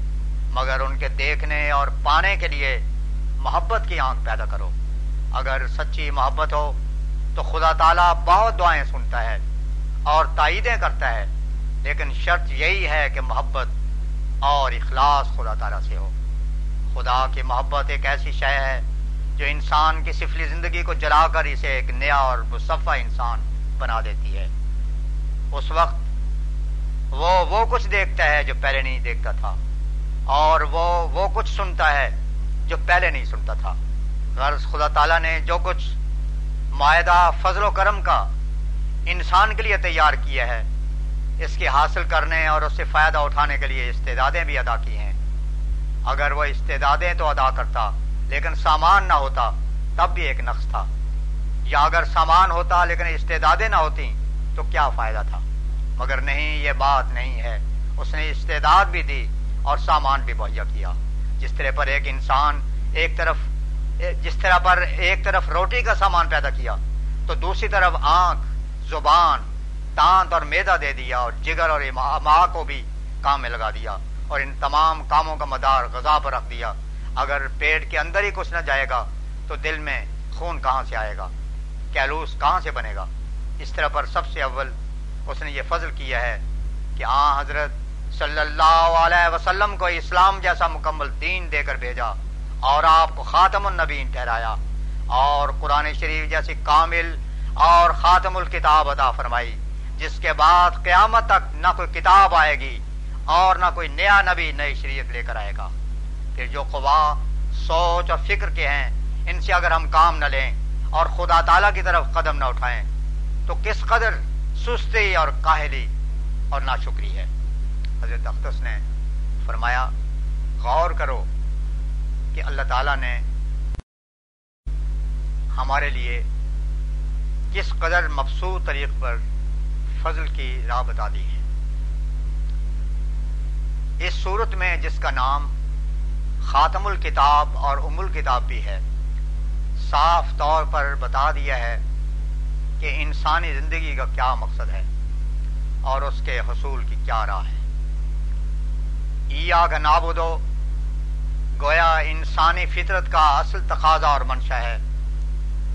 اور اسے عیا کا نستعین پر مقدم کر کے یہ بتایا ہے کہ پہلے ضروری ہے کہ جہاں تک انسان کی اپنی طاقت، ہمت اور سمجھ میں ہو، خدا تعالیٰ کی رضامندی کی راہوں کے اختیار کرنے میں سائی اور مجاہدہ کرے اور خدا تعالیٰ کی عطا کردہ قوتوں سے پورا کام لے اور اس کے بعد پھر خدا تعالیٰ سے اس کی تکمیل اور نتیجہ خیز ہونے کے لیے دعا کرے انسانی زندگی کا مقصد اور غرض سرات مستقیم پر چلنا اور اس کی طلب ہے، جس کو اس صورت میں ان الفاظ میں بیان کیا گیا ہے۔ اس دن اسرات المستقیمہ سرات الزین ہم یا اللہ، ہم کو سیدھی راہ دکھا۔ ان لوگوں کی راہ جن پر تیرا انعام ہوا۔ یہ وہ دعا ہے جو ہر نماز میں اور ہر رکت میں مانگی جاتی ہے۔ اس دعا کا اس قدر تکرار ہی اس کی ضرورت کو ظاہر کرتا ہے۔ ہماری جماعت یاد رکھے کہ یہ معمولی سی بات نہیں ہے۔ اور صرف زبان سے طوطے کی طرح ان الفاظ کا رٹ دینا اصل مقصود نہیں، بلکہ یہ دعا انسان کو انسان کامل بنانے کا ایک کارگر اور خطا نہ کرنے والا نسخہ ہے جسے ہر وقت نصب العین رکھنا چاہیے اور تعویذ کی طرح مد نظر رکھنا چاہیے۔ اس آیت میں چار قسم کے کمالات کے حاصل کرنے کی التجا ہے۔ اگر انسان ان چار قسم کے کمالات کو حاصل کر لے گا، تو گویا دعا مانگنے اور خلق انسانی کے حق کو ادا کر دے گا اور ان استعدادوں اور خواہ کے بھی کام میں لانے کا حق ادا ہو جائے گا، جو اس کو دی گئی ہے۔ اس بات کو کبھی بھولنا نہیں چاہیے کہ قرآن شریف کے بعض حصے دوسرے حصوں کی تفسیر اور شرح ہیں۔ ایک جگہ ایک امر بطریق مال بیان کیا جاتا ہے، تو دوسری جگہ وہی امر کھول کر بیان کر دیا گیا ہے۔ گویا دوسرا پہلے کی تفسیر ہے۔ بس اس جگہ جو یہ فرمایا سراد اللہ ہم تعلیم تو یہ بطریق اجمال ہے۔ لیکن دوسرے مقام پر منم علیہم کی خود ہی تفسیر کر دی ہے۔ من النبیین و صدیقین و شہداء و صالحین منم لوگ چار قسم کے ہوتے ہیں۔ نبی، صدیق، شہید، صالح۔ انبیاء میں یہ چاروں شانیں جمع ہوتی ہیں، کیونکہ یہ اعلیٰ کمال ہے۔ ہر ایک انسان کا یہ فرض ہے کہ وہ ان کمالات کے حاصل کرنے کے لیے جہاں تک مجاہدہ سیاح کی ضرورت ہے، اس طریق پر جو آن حضرت صلی اللہ علیہ وسلم نے اپنے عمل سے دکھا دیا ہے، کوشش کرے میں یہ بھی تمہیں بتا دینا چاہتا ہوں کہ بہت سے لوگ ہیں جو اپنے تراشے ہوئے وظائف اور اورات کے ذریعے سے ان کمالات کو حاصل کرنا چاہتے ہیں۔ خدا تعالی کے ساتھ وہ اس سے سچا تعلق پیدا کرنا چاہتے ہیں۔ لیکن میں تمہیں کہتا ہوں کہ جو طریق آ حضرت صلی اللہ علیہ وسلم نے اختیار نہیں کیا، وہ بعض فضول ہے۔ آ حضرت صلی اللہ علیہ وسلم سے بڑھ کر منم علیہم کی راہ کا سچا تجربہ کار اور کون ہو سکتا ہے؟ جن پر نبوت کے بھی سارے کمالات ختم ہو گئے۔ آپ نے جو راہ اختیار کی، وہ بہت ہی صحیح اور اقرب ہے۔ اس راہ کو چھوڑ کر دوسری راہ ایجاد کرنا خواہ و بظاہر کتنے ہی خوش کن معلوم ہوتی ہو، میری رائے میں ہلاکت ہے۔ اور خدا تعالیٰ نے مجھ پر ایسا ہی ظاہر کیا ہے۔ آ حضرت صلی اللہ علیہ وسلم کی سچی اتباع سے خدا ملتا ہے۔ اور آپ کی اتباع کو چھوڑ کر خواہ کوئی ساری عمر ٹکرے مارتا رہے گہر مقصود اس کے ہاتھ میں نہیں آ سکتا۔ چنانچہ سادی بھی آ حضرت صلی اللہ علیہ وسلم کی اتباع کی ضرورت بدی الفاظ بتاتا ہے۔ بزود و ورا، کوش و صدق و صفا، ولیکن بھی فضائے پر مصطفیٰ۔ ہاں حضرت صلی اللہ علیہ وسلم کی راہ کو ہرگز نہ چھوڑو۔ میں دیکھتا ہوں کہ قسم قسم کے وظیفے لوگوں نے ایجاد کر لیے ہیں۔ الٹے سیدھے لٹکتے ہیں اور جوگیوں کی طرح راہبانہ طریقے اختیار کیے جاتے ہیں۔ لیکن یہ سب بے فائدہ ہیں۔ انبیاء کی یہ سنت نہیں کہ وہ الٹے سیدھے لٹکتے رہیں۔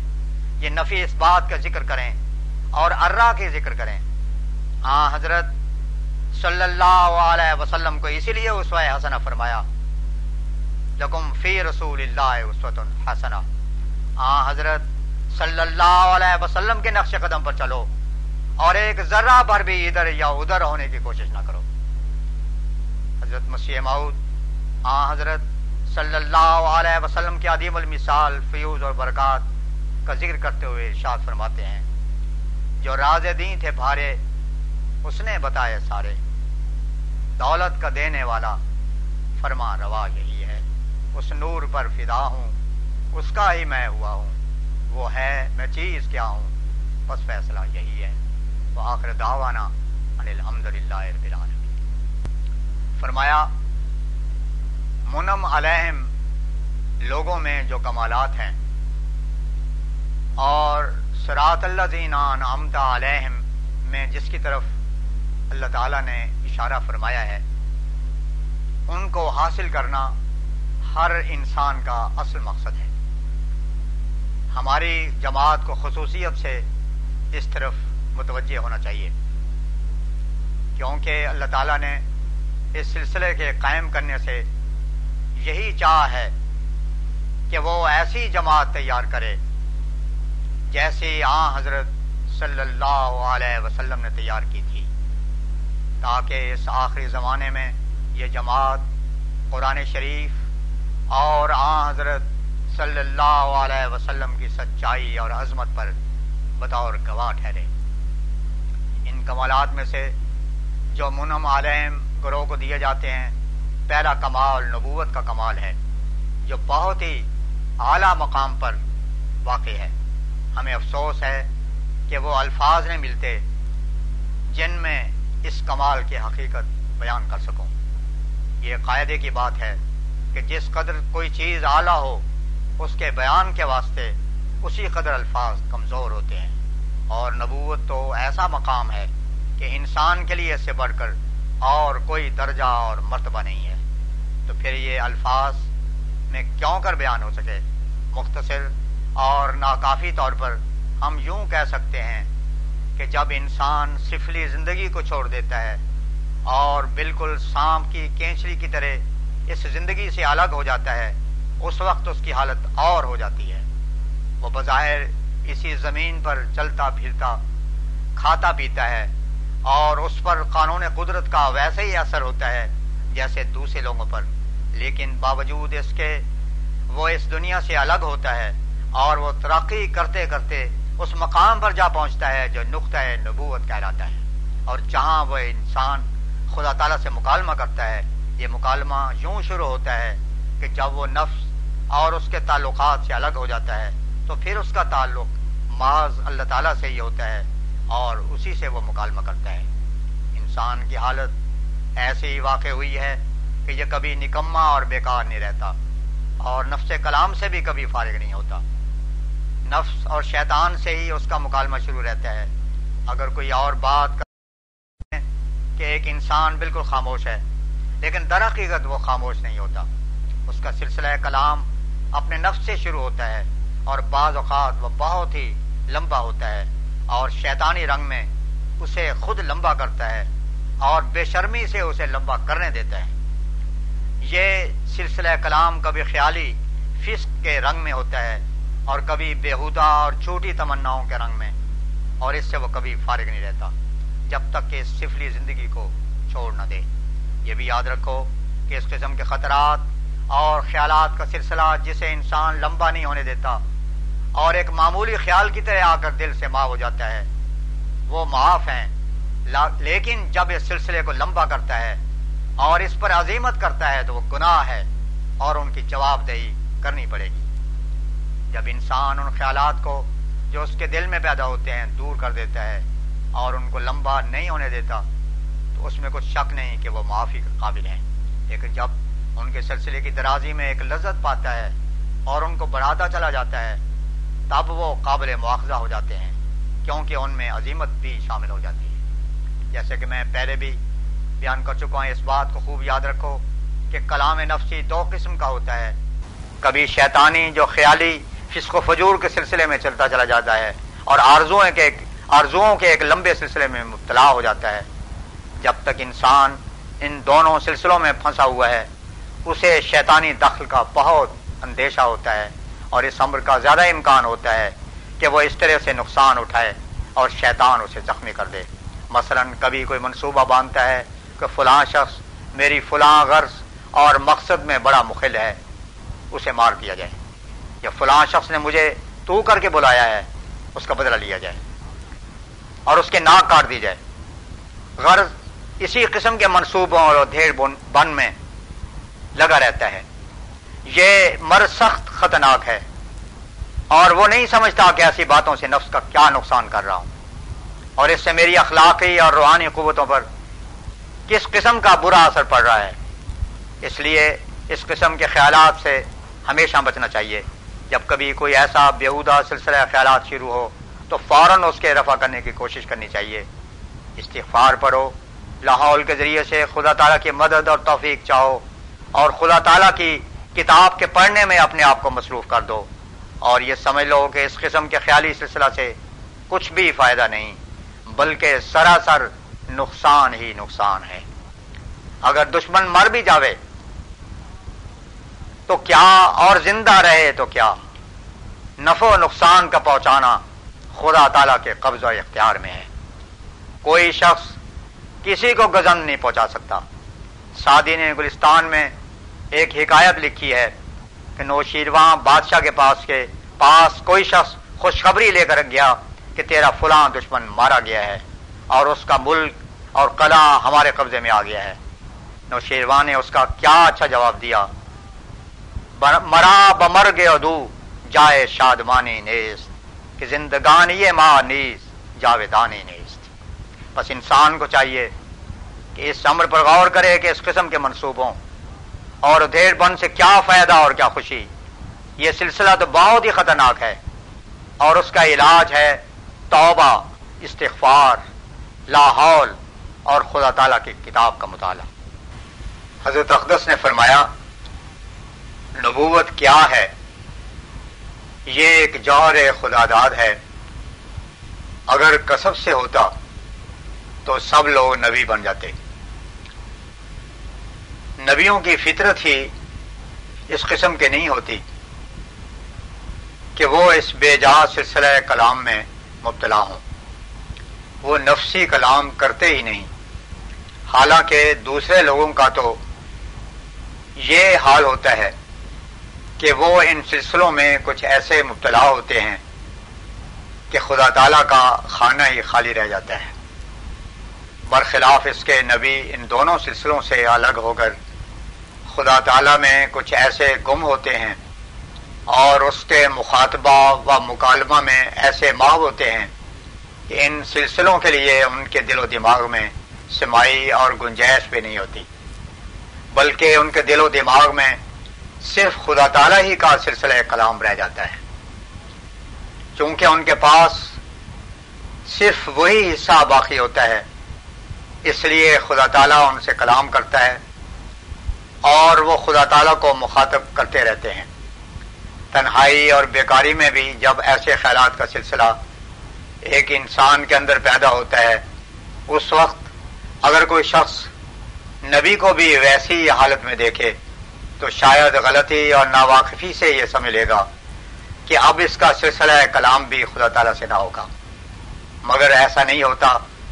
نبی ہر وقت خدا تعالیٰ ہی سے باتیں کرتا رہتا ہے اور یہی دعا کرتا رہتا ہے کہ اے خدا، میں تجھ سے پیار کرتا ہوں اور تیری ہی رضا کا طالب ہوں۔ مجھ پر ایسا فضل کر کہ میں اس نقطہ اور مقام تک پہنچ جاؤں جو تیری رضا کا مقام ہے۔ مجھے ایسے اعمال کی توفیق دے جو تیری نظر میں پسندیدہ ہوں۔ دنیا کی آنکھ کھول کے وہ تجھے پہچانے اور تیرے آستانے پر گرے۔ یہ اس کے خیالات ہوتے ہیں اور یہی اس کی آرزویں اور ان میں وہ ایسا معاف اور فنا ہوتا ہے کہ دوسرا آدمی اس کو شناخت نہیں کر سکتا۔ نبی سلسلہ کو ذوق کے ساتھ دراز کرتا ہے اور پھر اس میں اس مقام تک پہنچ جاتا ہے کہ اس کا دل پگھل جاتا ہے اور اس کی روح بہ نکلتی ہے۔ وہ پورے زور اور طاقت کے ساتھ آستانہ علویت پر گرتی اور انتا ربی انتا ربی کہہ کر پکارتی ہے۔ تب اللہ تعالیٰ کا فضل اور رحم جوش میں آتا ہے اور اس کو مخاطب کرتا اور اپنے کلام سے اس کو جواب دیتا ہے۔ یہ ایسا لذیذ سلسلہ ہے کہ ہر شخص اس کو سمجھ نہیں سکتا۔ اور یہ لذت ایسی ہے کہ الفاظ اس کو ادا نہیں کر سکتے۔ بس وہ بار بار مستقی کی طرح اور وہاں ہی اپنے لیے راحت و آرام پاتا ہے۔ وہ دنیا میں ہوتا ہے لیکن دنیا سے الگ ہوتا ہے۔ وہ دنیا کی کسی چیز کا آرزو مند نہیں ہوتا، لیکن دنیا اس کی خادم ہوتی ہے اور خدا تعالیٰ اس کے قدموں پر دنیا کو لا ڈالتا ہے۔ یہ ہے مختصر حقیقت نبوت کے مقام کی۔ یہاں کلام نفسی کے دونوں سلسلے بسم ہو جاتے ہیں اور تیسرا سلسلہ شروع ہوتا ہے، جس کا مبدا اور منتہا خدا تعالی ہی ہوتا ہے۔ اس وقت وہ خدا تعالیٰ کے کلام کو جذب کرتا ہے اور اس میں اس قسم کے دخان اور ازغاس و عالام نہیں ہوتے جو نفسی کلام میں ہوتے ہیں۔ بلکہ وہ دنیا سے انقطاع کلی کیے ہوئے ہوتا ہے، جیسے ایک نفسانی خواہشوں کا اصیل اپنی محبوبہ سے تعلق پیدا کر کے ہمہ گوش ہو کر تصور کرتا ہے اور اسے نفسانی لذات کا معراج پاتا ہے۔ اور قطن نہیں چاہتا کہ وہ کسی دوسرے کو ملے، اسی طرح پر نبی خدا تعالی سے اپنے تعلقات کو یہاں تک پہنچاتا ہے کہ وہ تنہائی اور خلوت میں کسی دوسرے کا دخل ہرگز پسند نہیں کرتا۔ وہ اپنے محبوب سے ہم کلام ہوتا ہے اور اس میں لذت اور راحت پاتا ہے۔ وہ ایک دم کے لیے بھی اس خلوت کو چھوڑنا پسند نہیں کرتا۔ لیکن خدا تعالیٰ اس کو دنیا کے سامنے لاتا ہے تاکہ وہ دنیا کی اصلاح کرے اور خدا نما آئینہ ٹھہرے۔ نبی تبن ایک لذت اور کیفیت پاتا ہے اور اسے خدا تعالیٰ ہی میں چاہتا ہے۔ اس سے زیادہ میں اس کیفیت و حقیقت کو بیان نہیں کر سکتا۔ اگرچہ دل اس لذت سے بھرا ہوا ہے اور اس ذکر کی درازی اور بھی لذت بخش ہے، مگر وہ الفاظ کہاں سے لاؤں جن میں اس کو ظاہر کر سکوں؟ فرمایا، بعض نادان لوگوں کو یہ شبہ ہوتا ہے کہ جبکہ انبیاء ایسے فنافلہ ہوتے ہیں اور دنیا اور اس کے لذتوں سے دور بھاگتے ہیں۔ پھر اس کی کیا وجہ ہے کہ وہ بیویاں اور بچے بھی رکھتے ہیں؟ ایسے مترزین اتنا نہیں سمجھتے کہ ایک شخص ان باتوں کا سیر اور ان فانی لذتوں میں فنا ہو جاتا ہے، لیکن اس کے خلاف انبیاء کا گروہ ان باتوں سے پاک ہوتا ہے۔ یہ چیزیں ان کے لیے معاذ خادم کے طور پر ہوتی ہیں۔ علاوہ انبیاء اور قسم کی اصلاح کے لیے آتے ہیں۔ بس اگر وہ بیوی بچے نہ رکھتے ہوں تو اس پہلو میں تکمیل اصلاح کیوں کرو؟ اسی لیے میں کہتا ہوں کہ عیسائی لوگ معاشرت کے متعلق حضرت مسیح کا دنیا کے روبرو کیا نمونہ پیش کر سکتے ہیں؟ کچھ بھی نہیں۔ جب وہ اس راہ سے ہی نا واقف ہیں اور مدارس سے ہی بے خبر، تو وہ کیا اصلاح کریں گے؟ آ، حضرت صلی اللہ علیہ وسلم کا یہی کمال ہے کہ ہر پہلو میں آپ کا نمونہ کامل ہے۔ دنیا اور اس کی چیزیں انبیاء پر کوئی اثر نہیں ڈال سکتی اور وہ فانی لذتوں کی کچھ بھی پرواہ نہیں کیا کرتے، بلکہ ان کا دل خدا کی طرف، اس دریا کی ایک تیز دھار کی طرح جو پہاڑ سے گرتی ہے، بہتا ہے اور اس کے رو میں ہر خس و خاشاک بہ جاتا ہے۔ غرض انبیاء علیہ السلام ان چیزوں کے غلام نہیں ہوتے، بلکہ یہ چیزیں ان کے لیے بطور خادم ہوتی ہیں اور ان کے اعلیٰ درجے کے اخلاقی کمالات کا نمونہ۔ ان کے ذکر اور ذوق میں جو خدا تعالیٰ کے تصور میں اور محویت میں انہیں ملتا ہے، کچھ حرض پیدا نہیں ہوتا۔ وہ کچھ ایسے محاب اور فنا ہوتے ہیں کہ دنیا سے بالکل الگ ہو جاتے ہیں۔ جب اس قسم کی ربودگی ہوتی ہے تو پھر خدا تعالیٰ کی طرف سے آوازیں آنے لگتی ہیں اور مکالمات الہیہ ہوتے ہیں۔ یہ قاعدے کی بات ہے کہ جب جذب کی قوت کسی چیز میں ہوتی ہے تو وہ دوسرے کو اپنے اندر جذب کرتی ہے۔ انبیاء کے جذب میں اس قدر قوت ہوتی ہے کہ دنیا اور معافیا کی ساری باتیں اس میں پسم ہو جاتی ہیں اور خدا تعالیٰ کے فضل اور فیض کو اپنی طرف کھینچنے لگتی ہیں اور اس سلسلے کو باقی تمام سلسلوں پر تقدم اور فوق ہو جاتا ہے۔ لیکن اس کے لیے مجاہدہ سیاح کی ضرورت ہے۔ اس کے بغیر یہ راہ نہیں کھلتی۔ جیسے کہ فرمایا ولزین جادو فینا لنا دینا فرمایا، یہ تو ممکن ہے۔ کہ ہزاروں ہزار انسان ملہم ہونے کا دعویٰ کریں اور اس بات نبوت اور کلام الہی کی محبت قائم کرنے کے واسطے یہ ضروری امر ہے۔ لیکن امر نبوت میں مقصود بے ذات ایک اور امر ہوتا ہے جو خاص نبیوں سے مخصوص ہوتا ہے۔ اور یہ قاعدے کی بات ہے کہ جب کوئی شے آتی ہے تو اس کے لوازم اس کے ساتھ آتے ہیں۔ یہ نہیں کہ وہ لوازم سے الگ ہو۔ مثلا جب کھانا آئے گا تو اس کے لوازم ساتھ ہی ہوں گے۔ ہر قسم کے برتن، پانی، یہاں تک کہ فلال بھی دیں گے۔ اسی طرح پر نبوت کے ساتھ لوازمات نبوت بھی ساتھ ہوتے ہیں۔ اور من جملہ ان لوازمات کے ایک یہ بھی ہے کہ کلام نفسانی کا سلسلہ بالکل ختم ہو جاتا ہے۔ اور یہ امر اصل کیفیت کے لوازم میں سے ہے۔ اور اس کے آثار اور علامات کی دلیل وہ پیش گوئیاں ہوتی ہیں جو خدا تعالیٰ انہیں ادا کرتا ہے۔ یہ بھی یاد رکھو کہ نبیوں کا ایک اور نام آسمان پر ہوتا ہے، جس سے دوسرے لوگ آشنا بھی نہیں ہوتے۔ اور بعض وقت جب وہ آسمانی نام دنیا کے سامنے پیش ہوتا ہے، تو لوگوں کو ٹھوکر لگ جاتی ہے۔ مثلا میرے ہی معاملہ میں خدا تعالیٰ نے میرا نام مسیح نے مریم بھی رکھا ہے۔ جس پر بعض نادان اعتراض کرتے ہیں کہ تمہارا نام تو غلام احمد ہے، مگر وہ اس راز کو نہیں سمجھ سکتے۔ یہ اسرار نبوت میں سے ایک بات ہے۔ خر جب دونوں قسم کے چھوٹے مکالمے ختم ہو جاتے ہیں، تو پھر اس کا دل بولتا ہے اور ہر وقت بولتا رہتا ہے، حرکت کرتا ہے، تب بھی اس سے آواز آتی ہے۔ یہی وجہ ہے کہ ہزاروں ہزار لوگ اس کے پاس اور اور قسم کی باتوں میں مشغول ہوں۔ مگر یہ اپنے اس سلسلے میں لذت پاتا ہے اور اپنے محبوب سے کلام میں مصروف رہتا ہے۔ یہی وجہ اس کی جمعیت قلب کی ہوتی ہے۔ کوئی شور و شر اس کو پراگندہ نہیں کر سکتا۔ عام طور پر یہ دیکھا گیا ہے کہ ایک عاشق چاہتا ہے کہ اپنے معشوق اور محبوب کے حسن و جمال پر پوری طرح اطلاع پالے اور ہر وقت اس سے کلام کرتا رہے۔ مگر ایسا نہیں ہوا کرتا۔ اور اس قسم کے دنیاوی خواہشیں ذلیل ہیں۔ لیکن اللہ تعالیٰ کے ساتھ محبت کرنے والے اور اس کے عشق میں گمشدہ قوم یعنی انبیاء۔ ان چوٹے اور فانی عاشقوں کے عشق سے کہیں بڑھ کر اپنے اندر جوش سکتے ہیں، کیونکہ ان کا خدا وہ خدا ہے جو چکنے والوں کی طرف جھکتا ہے اور وہ ان پر بہت زیادہ توجہ کرتا ہے۔ اللہ تعالیٰ کی طرف آنے والا اگر معمولی چال سے چلتا ہے، تو اللہ تعالیٰ اس کی طرف دوڑ کر آتا ہے۔ بس جس شخص کی توجہ ایسے خدا کی طرف ہو جائے اور وہ اس کی محبت میں کھویا جائے۔ اس محبت اور عشق الہی کی آگ، اس کے امانی اور نفسانی خیالات کو چلا دیتی ہے اور اس کے اندر روح ناطق پڑ جاتی ہے۔ اور وہ پاک نطق جو اس کے اندر شروع ہوتا ہے، وہ خدا تعالیٰ کا نطق ہوتا ہے۔ جسے دوسرے رنگ میں یہ بھی کہہ سکتے ہیں کہ یہ خدا تعالیٰ سے دعا کرتا ہے اور اللہ تعالیٰ اس کا جواب دیتا ہے۔ بس یہ ایک کمال نبوت ہے جسے انعام عالم میں بیان کیا گیا ہے۔ اس لیے ضروری بات ہے کہ جب انسان اے دن اسرات المستقیم دن اسرات المستقیم اسرات الزین انعامت علیہم کی دعا مانگے، تو اس کے پیش نظر یہ رہنا چاہیے کہ وہ اس کمال نبوت کو حاصل کرے۔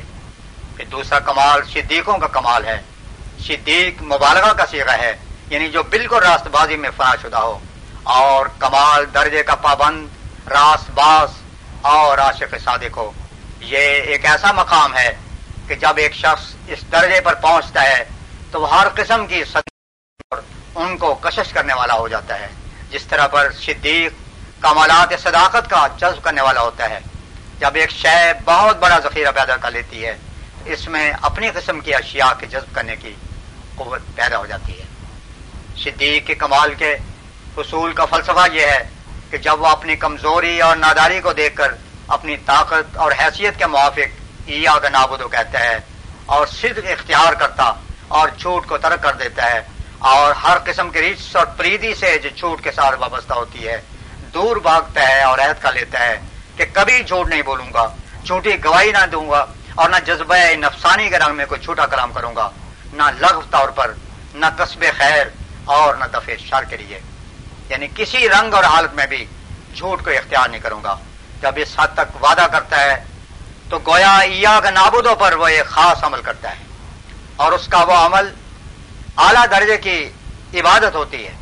ایا کا نابودوں سے آگے ایا کا نستعین ہے۔ خواہ یہ اس کے منہ سے نکلے یا نہ نکلے، لیکن اللہ تعالیٰ جو مبد الفیوز اور صدق اور راستے کے سر چشمہ ہے، اس کو ضرور مدد دے گا اور صداقت کے اعلی اصول اور حقائق اس پر کھول دے گا۔ فرمایا، جب عام طور پر ایک انسان راستی اور راست بازی سے محبت کرتا ہے اور صدق کو اپنا شعار بنا لیتا ہے۔ تو وہی راستی اس عظیم الشان صدق کو کھینچ لاتی ہے جو خدا تعالیٰ کو دکھا دیتی ہے۔ صدق مجسم قرآن شریف ہے اور پیکر صدق آ حضرت صلی اللہ علیہ وسلم کے مبارک ذات ہے۔ اور ایسے ہی اللہ تعالیٰ کے معمور و مرسل حق اور صدق ہوتے ہیں۔ بس جب وہ صدق تک پہنچ جاتا ہے۔ تب اس کی آنکھ کھلتی ہے اور اسے خاص بصیرت ملتی ہے، جس سے معرف قرآن اس پر کھلنے لگتے ہیں۔ میں اس بات کے ماننے کے لیے کبھی بھی تیار نہیں ہوں کہ وہ شخص جو صدق سے محبت نہیں رکھتا اور راست بازی کو اپنا شعار نہیں بناتا، وہ قرآن کریم کے معرف کو سمجھ بھی سکے۔ اس لیے کہ اس کے قلب کو اس سے مناسبت ہی نہیں، کیونکہ یہ تو صدق کا چشمہ ہے اور اس سے وہی پی سکتا ہے جس کو صدق سے محبت ہو۔ فرمایا، پھر یہ بھی یاد رکھنا چاہیے کہ معرف قرآن صرف اسی بات کا نام نہیں کہ کبھی کسی نے کوئی نقطہ بیان کر دیا۔ قرآن حقائق و معرف کے بیان کرنے کے لیے قلب کو مناسبت اور کشش اور تعلق حق اور صدق سے ہو جاتا ہے اور پھر یہاں تک اس میں ترقی اور کمال ہوتا ہے کہ وہ وما ینتق و عانل ہوا کا مستاق ہو جاتا ہے۔ اس کی نگاہ جب پڑتی ہے صدق پر ہی پڑتی ہے اور اس کو ایک خاص قوت اور امتیازی طاقت دی جاتی ہے، جس سے وہ حق و باطل میں فل فور امتیاز کر لیتا ہے۔ یہاں تک کہ اس کے دل میں قوت آ جاتی ہے، جس کی ایسی تیز حص ہوتی ہے کہ اسے دور سے ہی باطل کی بو آ جاتی ہے۔ یہی وہ سر ہے جہاں لا یمسو المفارون میں رکھا گیا ہے۔ حقیقت میں جب تک انسان جھوٹ کو ترک نہیں کرتا، وہ متار نہیں ہو سکتا۔ نابکار دنیا دار کہہ سکتے ہیں کہ جھوٹ کے بغیر گزارا نہیں ہوتا۔ یہ ایک بےحدہ گوئی ہے۔ اگر سچ سے گزارا نہیں ہو سکتا، تو پھر جھوٹ سے بھی ہرگز گزارا نہیں ہو سکتا۔ افسوس کہ یہ بدبخت لوگ خدا تعالیٰ کی قدر نہیں کرتے، وہ نہیں جانتے کہ خدا تعالیٰ کے فضل کے بدوں گزارا نہیں ہو سکتا۔ وہ اپنا معبود اور مشکل کشا جھوٹ کی نجاست کو ہی سمجھتے ہیں۔ اس لیے اللہ تعالیٰ نے قرآن شریف میں جھوٹ کو بتوں کی نجاست کے ساتھ وابستہ کر کے بیان فرمایا ہے۔ یقیناً سمجھو کہ ہم ایک قدم کیا، ایک سانس بھی خدا تعالیٰ کے فضل کے بغیر نہیں لے سکتے۔ ہمارے جسم میں کیا کیا قوا ہیں، لیکن کیا ہمیں اپنی طاقت ہے کہ ان سے کام لے سکیں؟ ہرگز نہیں۔ جو لوگ اپنی قوت بازو پر بھروسہ کرتے ہیں اور خدا تعالیٰ کو چھوڑ دیتے ہیں، ان کا انجام اچھا نہیں ہوتا۔ خدا تعالیٰ پر بھروسہ کرنے کے یہ معنی نہیں کہ ہاتھ، پیر توڑ کر بیٹھا رہے، بلکہ خدا تعالیٰ کے پیدا کردہ اسباب سے کام لینا اور اس کے عطا کردہ قوا کو کام میں لگانا۔ پھر نتیجے کے لیے خدا تعالیٰ پر بھروسہ کرنا یہی حقیقی راہ ہے اور خدا تعالیٰ کی قدر ہے۔ جو لوگ خدا داد قوا سے کام نہیں لیتے اور صرف منہ سے کہہ دیتے ہیں کہ ہم خدا تعالیٰ پر بھروسہ کرتے ہیں، وہ چھوٹے ہیں اور وہ خدا تعالیٰ کی قدر نہیں کرتے، بلکہ خدا تعالیٰ کو آزماتے ہیں اور اس کے عطا کردہ قوتوں اور طاقتوں کو لو قرار دیتے ہیں اور اس طرح پر اس کے حضور شوقی اور گستاخی کرتے ہیں اور عیا نابودوں کے مفہوم سے دور جا پڑتے ہیں اور اس پر عمل نہیں کرتے، بلکہ بغیر اس پر عمل کیے عیا نستعین کا ظہور چاہتے ہیں، یہ ہرگز مناسب نہیں، بلکہ جہاں تک ہو سکے اور انسان کے امکان اور طاقت میں ہو، رعایت اسباب ضرور کرنی چاہیے۔ لیکن ان اسباب کو اپنا معبود اور مشکل کشارہ قرار دے، بلکہ ان سے کام لے کر پھر انجام کو تفویض اللہ کرے اور اس بات پر سجدات شکر بجا لائے کہ خدا نے اس کو وہ طاقتیں اور قوا عطا فرمائے ہیں۔ خدا تعالیٰ کے فضل اور تائید کے بغیر انسان کچھ نہیں کر سکتا۔ جب اللہ تعالیٰ کی طرف انسان کھینچا جاتا ہے اور خدا تعالیٰ میں فنا ہو جاتا ہے، تو اس سے وہ کام صادر ہوتے ہیں جو خدائی کام کہلاتے ہیں اور اس پر اعلیٰ سے اعلیٰ انوار ظاہر ہونے لگتے ہیں۔ انسانی کمزوری کا تو کچھ بھی ٹھکانا نہیں ہے، وہ ایک قدم بھی خدا تعالیٰ کے فضل اور تائید کے بغیر نہیں چل سکتا۔ میں تو یہاں تک یقین رکھتا ہوں کہ خدا تعالیٰ کی طرف سے اسے مدد نہ ملے تو وہ رفع عاجد کے بعد اظہار بند تک بھی باندھنے کی طاقت نہیں رکھ سکتا۔ طبیبوں نے ایک مرض لکھی ہے، جس کی کیفیت یہ ہے کہ انسان جب چھینک لے تو اس کے ساتھ ہی ہلاک ہو جاتا ہے۔ یقیناً یاد رکھو کہ انسان کمزوریوں کا مجموعہ ہے۔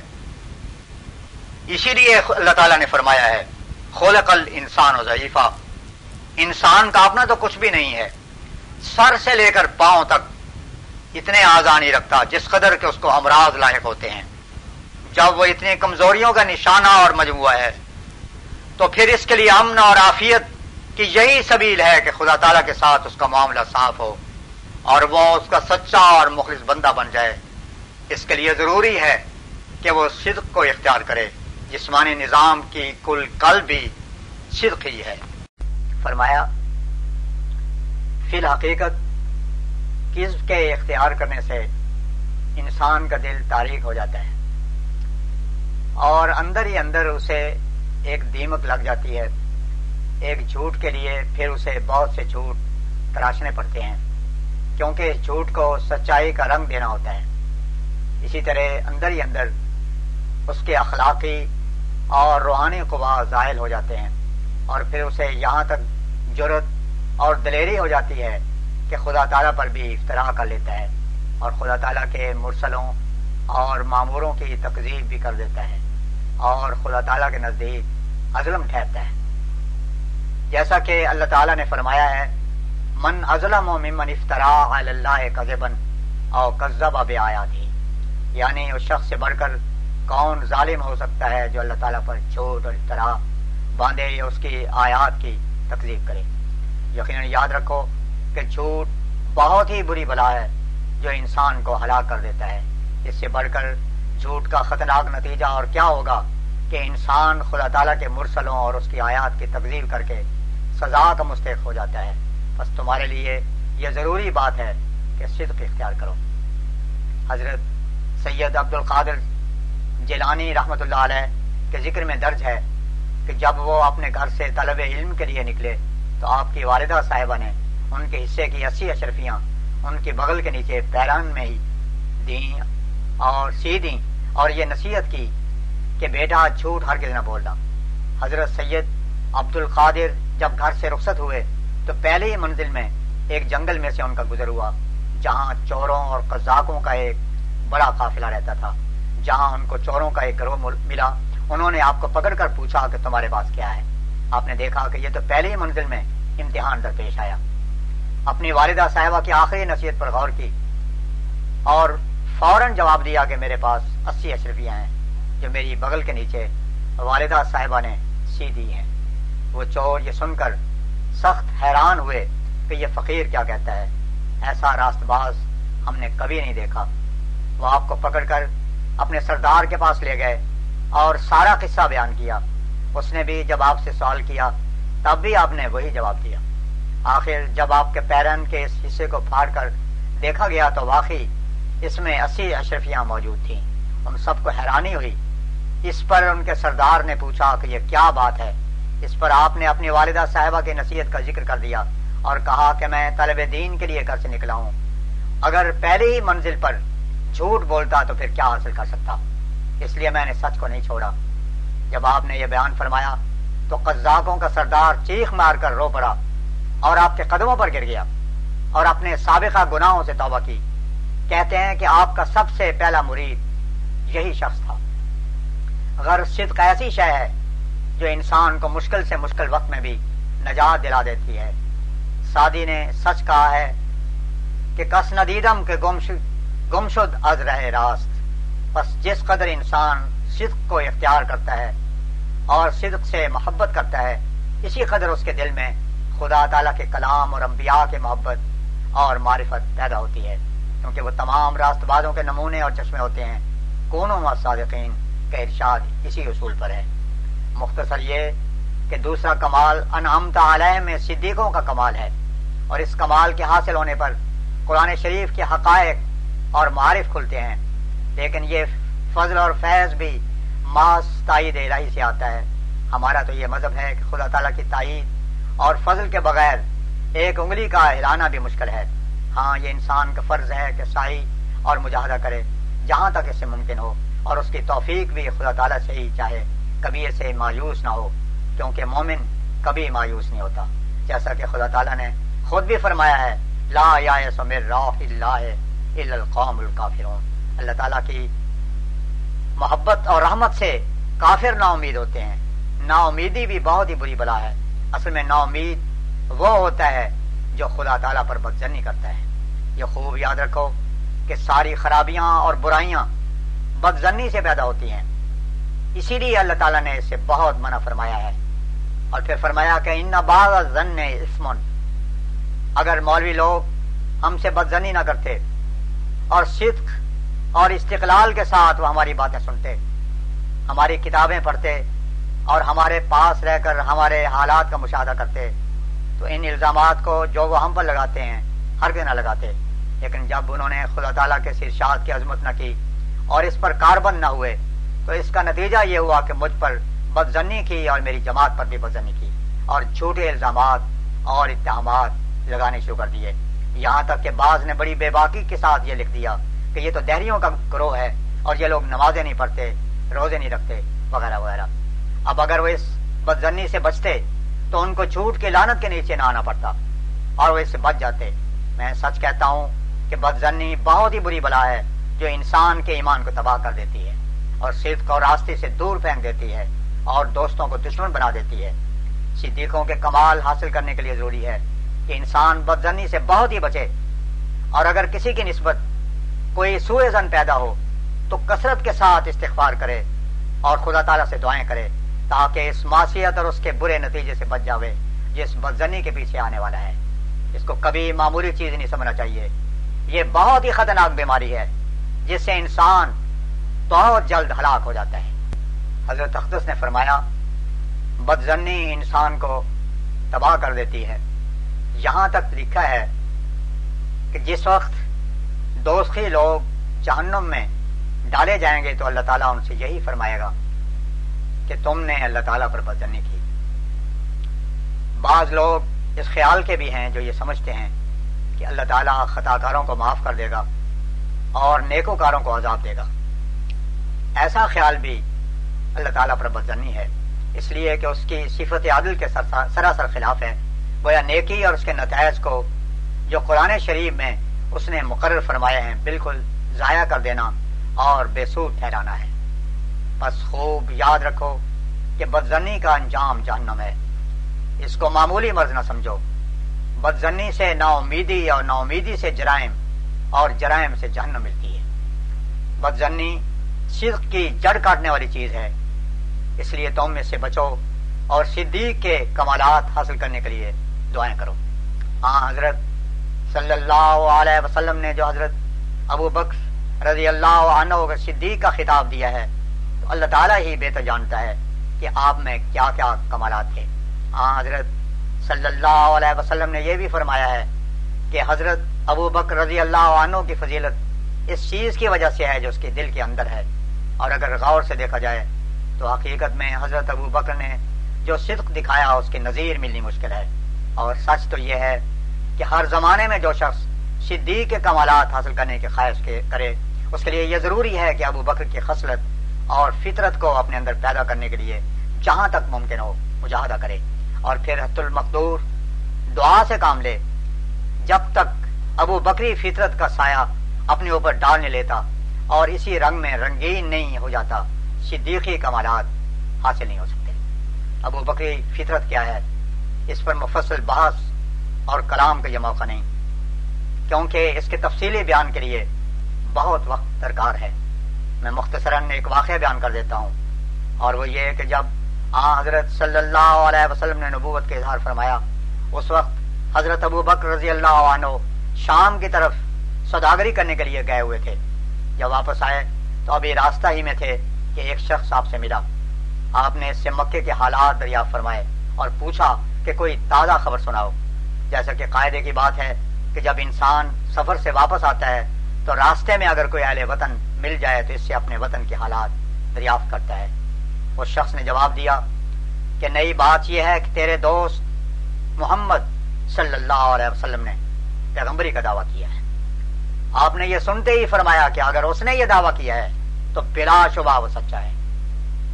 اسی ایک واقعہ سے معلوم ہو سکتا ہے کہ ہاں حضرت صلی اللہ علیہ وسلم پر آپ کو کس قدر حسن زن تھا۔ موجزے کی بھی ضرورت نہیں تھی۔ اور در حقیقت حقیقت یہی ہے کہ موجزہ وہ شخص مانگتا ہے جو مدعی کے حالات سے ناواقف ہو اور جہاں غیریت ہو اور مزید تسلی کی ضرورت ہو، لیکن جس شخص کو حالات سے پوری واقفیت ہو تو اسے موجودہ کی ضرورت ہی کیا ہے؟ الغرض حضرت ابو بکر رضی اللہ عنہ راستے میں ہی آ حضرت کا دعویٰ سن کر ایمان لے آئے۔ پھر جب مکہ میں پہنچے تو آ حضرت صلی اللہ علیہ وسلم کی خدمت مبارک میں حاضر ہو کر دریافت کیا کہ کیا آپ نے نبوت کا دعویٰ کیا ہے؟ آ حضرت صلی اللہ علیہ وسلم نے فرمایا کہ ہاں یہ درست ہے۔ اس پر حضرت ابو بکر رضی اللہ عنہ نے کہا کہ آپ گواہ رہے ہیں کہ میں آپ کا پہلا مصدق ہوں۔ آپ کا ایسا کہنا محض قول ہی قول نہ تھا، بلکہ آپ نے اپنے افعال سے اسے ثابت کر دکھایا اور مرتے دم تک اسے نبھایا اور بعد مرنے کے بھی ساتھ نہ چھوڑا۔ در اس سمر کی بہت بڑی ضرورت ہے کہ انسان کا قول اور فعل باہم مطابقت رکھتے ہوں۔ اگر ان میں مطابقت نہیں تو پھر کچھ بھی نہیں۔ اسی لیے اللہ تعالیٰ نے قرآن شریف میں فرمایا اتامرون الناس بالبر وتنسون انفسکم یعنی تم لوگوں کو تو نیکی کا امر کرتے ہو، مگر اپنی جانوں کو اس نیکی کے امر کا مخاطب نہیں بناتے، بلکہ بھول جاتے ہو۔ اور پھر دوسری جگہ فرمایا لما تقولون ما لا تفعلون مومن کو دو رنگی اختیار نہیں کرنی چاہیے۔ بزدلی اور نفاق ہر دو مومن سے دور رہتے ہیں۔ ہمیشہ اپنے قول اور فعل کو درست اور مطابق رکھو، جیسا کہ صحابہ رضی اللہ عنہ نے اپنی زندگیوں میں کر کے دکھا دیا۔ ایسے ہی تم بھی ان کے نقش قدم پر چل کر اپنے صدق اور وفا کے نمونے دکھاؤ۔ فرمایا، حضرت ابو بک صدیق رضی اللہ عنہ کا نمونہ ہمیشہ اپنے سامنے رکھو۔ حضرت ابو بکر صدیق رضی اللہ عنہ کا نمونہ ہمیشہ اپنے سامنے رکھو۔ ہاں حضرت صلی اللہ علیہ وسلم کے اس زمانے پر غور کرو۔ جب دشمن دشمن قریش ہر طرف سے شرارت پر تلے ہوئے تھے اور انہوں نے آپ کے قتل کا منصوبہ بنایا۔ وہ زمانہ بڑا ابتلا کا زمانہ تھا۔ اس وقت حضرت ابو بکر صدیق رضی اللہ تعالیٰ عنہ نے جو حق رفاقت ادا کیا، اس کے نظیر دنیا میں نہیں پائی جاتی۔ یہ طاقت اور قوت بجو صدق ایمان کے ہر گز نہیں آ سکتی۔ فرمایا، مشکلات ہی کے وقت ساتھ دینا ہمیشہ کامل الایمان لوگوں کا کام ہے۔ اس لیے جب تک انسان عملی طور پر ایمان کو اپنے اندر داخل نہ کرے ماس قول سے کچھ نہیں بنتا۔ اور بہانہ سازی اس وقت تک دور ہی نہیں ہوتی۔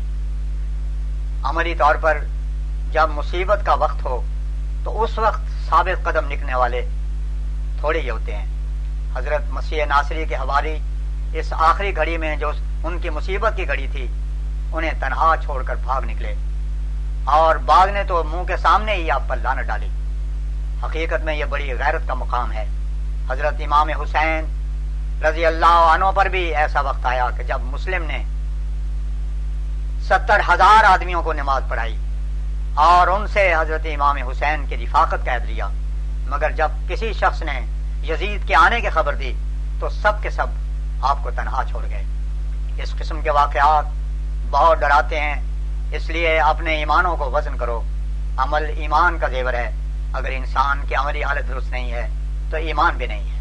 مومن حسین ہوتا ہے۔ جس طرح ایک خوبصورت انسان کو معمولی اور ہلکا سا زیور بھی پہنا دیا جائے، تو وہ اسے زیادہ خوبصورت بنا دیتا ہے۔ اگر وہ بد عمل ہے، تو پھر کچھ بھی نہیں۔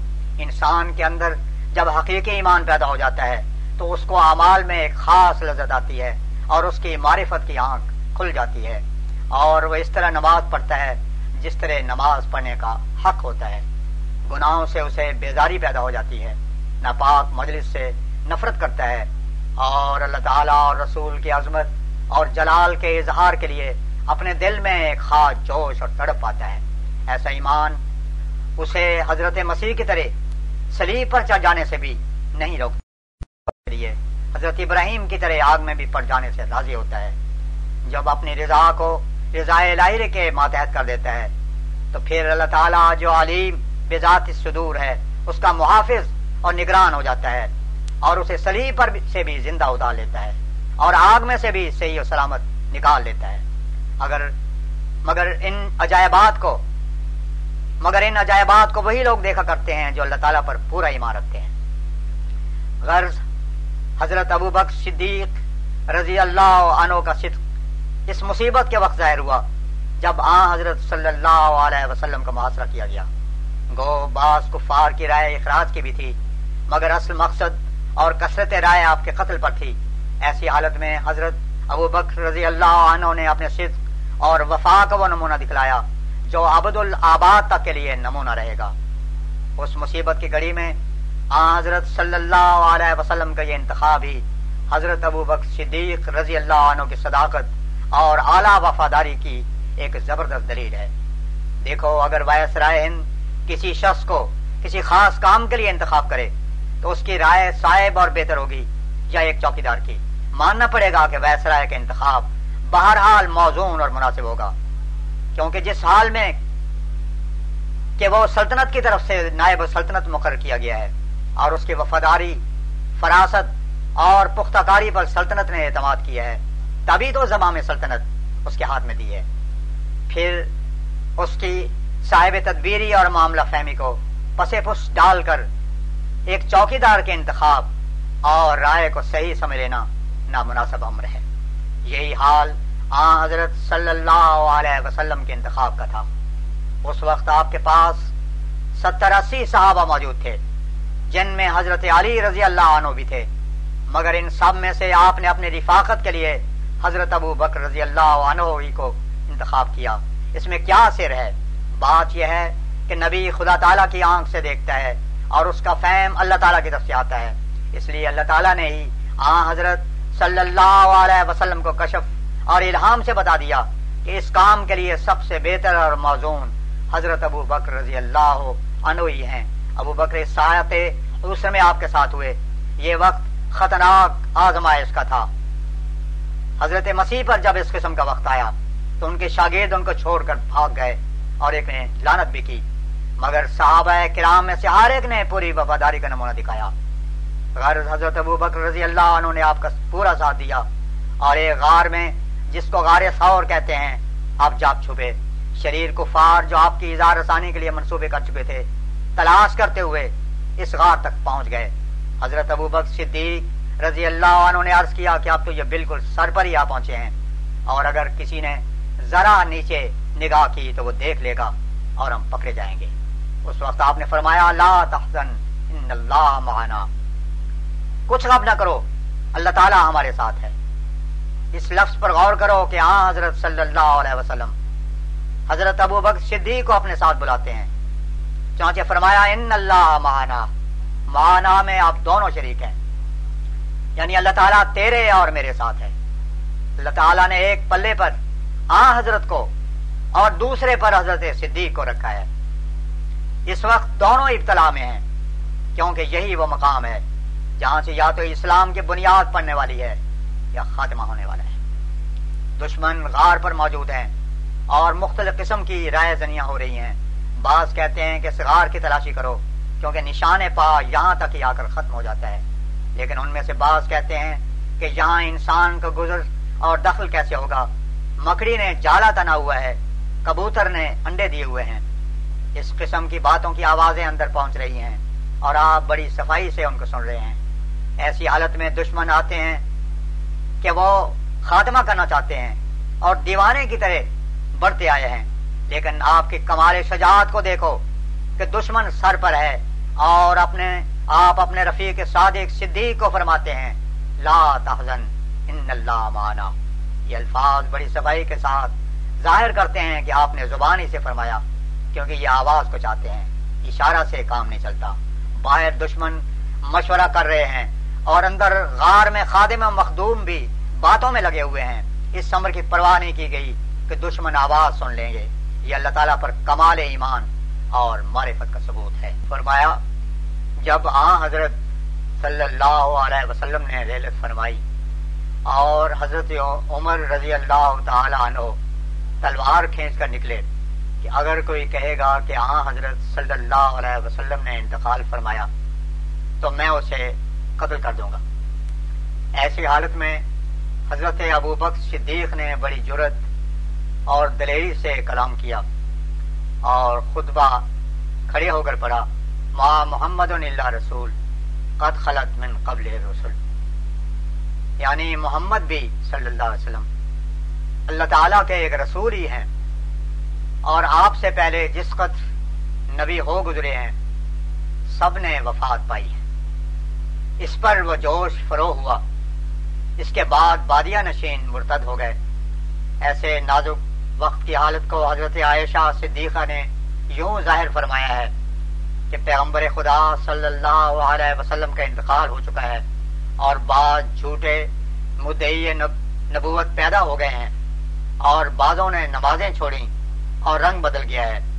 ایسی حالت میں اور اس مصیبت میں میرا باپ، آ حضرت صلی اللہ علیہ وسلم کا خلیفہ اور جانشین ہوا۔ میرے باپ پر ایسے ایسے غم آئے کہ اگر پہاڑوں پر آتے تو وہ بھی نابود ہو جاتے۔ اب غور کرو کہ مشکلات کے پہاڑ ٹوٹ پڑنے پر بھی ہمت اور حوصلہ کو نہ چھوڑنا یہ کسی معمولی انسان کا کام نہیں۔ یہ استقامت صدق ہی کو چاہتی تھی اور صدیق نہیں دکھائی۔ ممکن نہ تھا کہ کوئی دوسرا اس خطرے کو سنبھال سکتا۔ تمام صحابہ اس وقت موجود تھے۔ کسی نے نہ کہا کہ یہ میرا حق ہے۔ وہ دیکھتے تھے کہ آگ لگ چکی ہے۔ اس آگ میں کون پڑے؟ حضرت عمر نے اس حالت میں ہاتھ بڑھا کر آپ کے ہاتھ پر بیعت کی اور پھر سب نے یکے بعد دیگرے بیعت کر لی۔ یہ ان کا صدق ہی تھا کہ اس فتنے کو فروغ کیا اور ان موجیوں کو ہلاک کیا۔ مسلمہ کے ساتھ ایک لاکھ آدمی تھا اور اس کے مسائل، عبادت کے مسائل تھے۔ لوگ اس کی عبادتی باتوں کو دیکھ دیکھ کر اس کے مذہب میں شامل ہوتے جاتے تھے۔ لیکن خدا تعالیٰ نے اپنی میت کا ثبوت دیا اور ساری مشکلات کو آسان کر دیا۔ خون مسیح پر ایمان لانا بھی سہل بنا ہوا ہے، کیونکہ اس پر ایمان لانے سے ایک تو روٹی ملتی ہے، دوسرے عبادت کی زندگی۔ اسلام میں تو اللہ اکبر کی آواز سے ہی نماز کے لیے اٹھنا پڑتا تھا، مگر اب یہ حال کہ خون مسیح پر ایمان لا کر رات کو شرابی پی کر سو گئے اور جب جی چاہ اٹھے، کوئی بات پرس نہیں۔ ایسی حالت میں لوگوں کا رجوع عیسائیت کی طرف ہونا لازمی امر ہے۔ لوگوں کی حالت کچھ اس قسم کی ہو گئی ہے کہ کہتے ہیں اے جہان میٹھا، اگلا کس ڈٹھا اس جہان میں بدماشیاں کر لو، آگے دیکھا جائے گا۔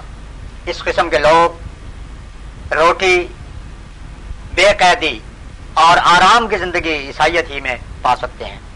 ان کے لیے کوئی ضروری امر نہیں۔ خواہ دس برس تک بھی غسل جنابت نہ کریں۔ بس ان لوگوں کو جو عیسائی ہوتے ہیں، دیکھ کر تعجب نہیں کرنا چاہیے۔ یہ تحریہ منش جو مرتد ہوئے ہیں، اگر عیسائی نہ ہوتے، تو باطنی طور پر بھی تو مرتادی تھے۔ چار قسم کے لوگ ہوتے ہیں۔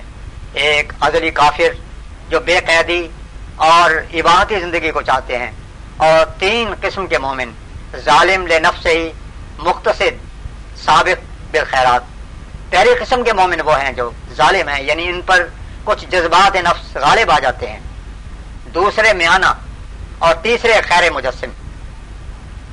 اب ازلی کافر جو نفس کے غلام اور بندے ہیں، جن کی غرض و غایت بجوز اس کے اور کچھ نہیں کہ بے قیدی کی زندگی بسر ہو اور روپے بھی برباد ہو۔ ان کو اسلام سے کیا مناسبت؟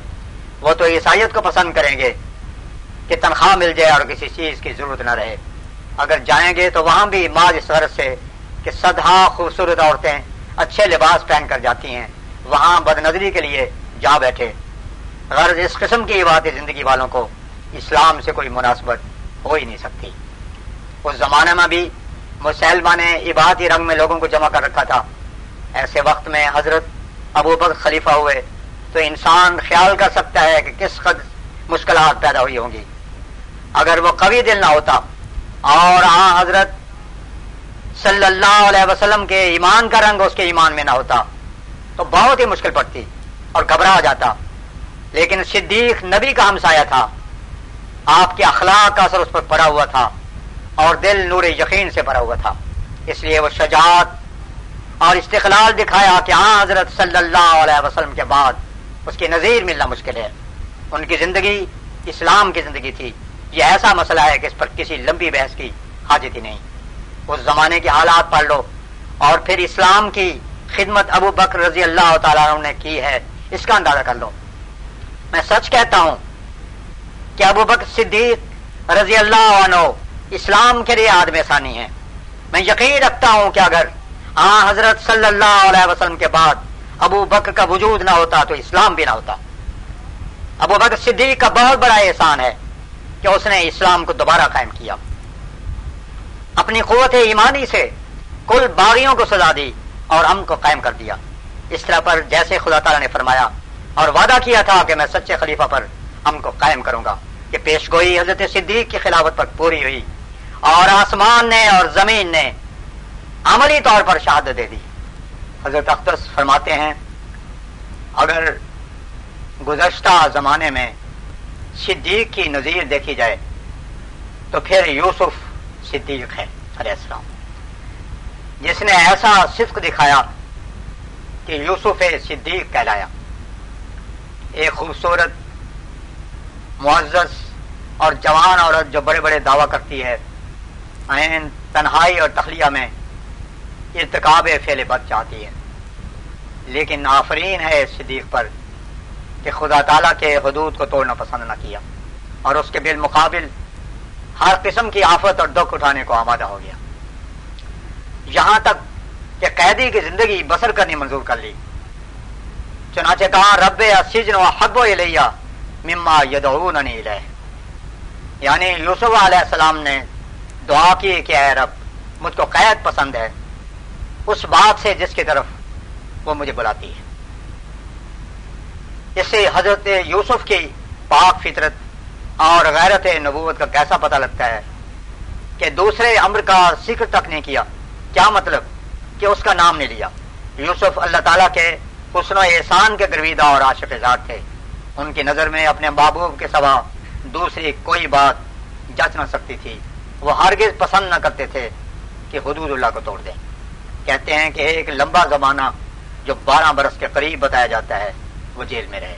لیکن اس عرصے میں کبھی حرف شکایت زبان پر نہ آیا۔ اللہ تعالیٰ اور اس کی تقدیر پر پورے راضی رہے۔ اس عرصے میں بادشاہ کو کوئی عرضی بھی نہیں دی کہ ان کے معاملہ کو سوچا جائے یا انہیں رہائی دی جائے۔ بلکہ کہا جاتا ہے کہ خود غرض عورت نے تکالیف کا سلسلہ بڑھا دیا کہ کسی طرح پر وہ پھسل جاویں۔ مگر اس صدیق نے اپنا صدق نہ چھوڑا۔ خدا نے ان کو صدیق ٹھہرایا۔ یہ بھی صدق کا ایک مقام ہے کہ دنیا کی کوئی آفت، کوئی تکلیف اور کوئی ذلت اسے حدود اللہ کے توڑنے پر آمادہ نہیں کر سکتی۔ جس قدر بلائیں بڑھتی جامیں، وہ اس کے مقام صدق کو زیادہ مضبوط اور لذیذ بناتی جاتی ہیں۔ خلاصہ یہ کہ جیسا کہ میں بیان کر چکا ہوں کہ جب انسان یہ نابودو کہہ کر صدق اور وفاداری کے ساتھ قدم اٹھاتا ہے، تو خدا تعالیٰ ایک بڑی مور صدق کی کھول دیتا ہے، جو اس کے قلب پر ایک بڑی نہر صدق کی کھول دیتا ہے، جو اس کے قلب پر آ گرتی ہے اور اسے صدق سے بھر دیتی ہے۔ وہ اپنی طرف سے بذات مزات لاتا ہے، لیکن اللہ تعالیٰ اعلیٰ درجے کی گراں قدر جنس اسے عطا کرتا ہے۔ اس سے ہمارا مقصد یہ ہے کہ اس مقام میں انسان جہاں تک قدم مارتا ہے کہ وہ صدق اس کے لیے خارق عادت نشان ہو جاتا ہے۔ اس پر اس قدر معرف اور حقائق کا دریا کھلتا ہے یعنی قوت دی جاتی ہے کہ ہر شخص کی طاقت نہیں ہے کہ اس کا مقابلہ کر سکے۔ تیسرا کمال شہدا کا ہے۔ عام لوگ تو شہید کے لیے اتنا ہی سمجھ بیٹھے ہیں کہ شہید وہ ہوتا ہے جو تیر یا بندوق سے مارا جائے یا کسی اور اتفاقی موت سے مر جائے۔ مگر اللہ تعالیٰ کے نزدیک شہادت کا یہی مقام نہیں۔ میرے نزدیک شہید کی حقیقت قطع نظر اس کے کہ اس کا جسم کاٹا جائے کچھ اور بھی ہے۔ اور وہ ایک کیفیت ہے جس کا تعلق دل سے ہے۔ یاد رکھو صدیق نبی سے قرب رکھتا ہے اور وہ اس سے دوسرے درجے پر ہوتا ہے اور شہید، صدیق کا ہمسایہ ہوتا ہے۔ نبی میں تو سارے کمالات ہوتے ہیں یعنی وہ صدیق بھی ہوتا ہے اور شہید بھی ہوتا ہے اور سوالے بھی ہوتا ہے۔ لیکن صدیق اور شہید وہ الگ الگ مقام ہیں۔ اس بحث کی بھی حاجت نہیں کہ آیا صدیق شہید ہوتا ہے یا نہیں۔ وہ مقام کمال جہاں ہر ایک امر خار کی عادت اور موزہ سمجھا جاتا ہے۔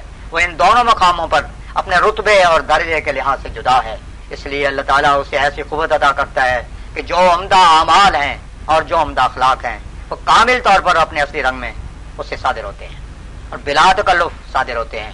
کوئی خوف اور رجا ان اعمال صالح کے صدور کا باعث نہیں ہوتا، بلکہ وہ اس کی فطرت اور طبیعت کا جز ہو جاتے ہیں۔ تکلف اس کے طبیعت میں نہیں رہتا۔ جیسے ایک سائل کسی شخص کے پاس آوے، تو خواہ اس کے پاس کچھ ہو یا نہ ہو، اسے دینا ہی پڑے گا۔ اگر خدا کے خوف سے نہیں تو خلقت کے لحاظ سے صحیح، مگر شہید میں اس قسم کا تکلف نہیں ہوتا۔ اور یہ قوت اور طاقت اس کی بڑھتی جاتی ہے، اور جو جو بڑھتی جاتی ہے، اسی قدر اس کی تکلیف کم ہوتی جاتی ہے، اور وہ بوجھ کا احساس نہیں کرتا۔ مثلا ہاتھی کے سر پر ایک چونٹی ہو تو اس کا کیا احساس کرے گا؟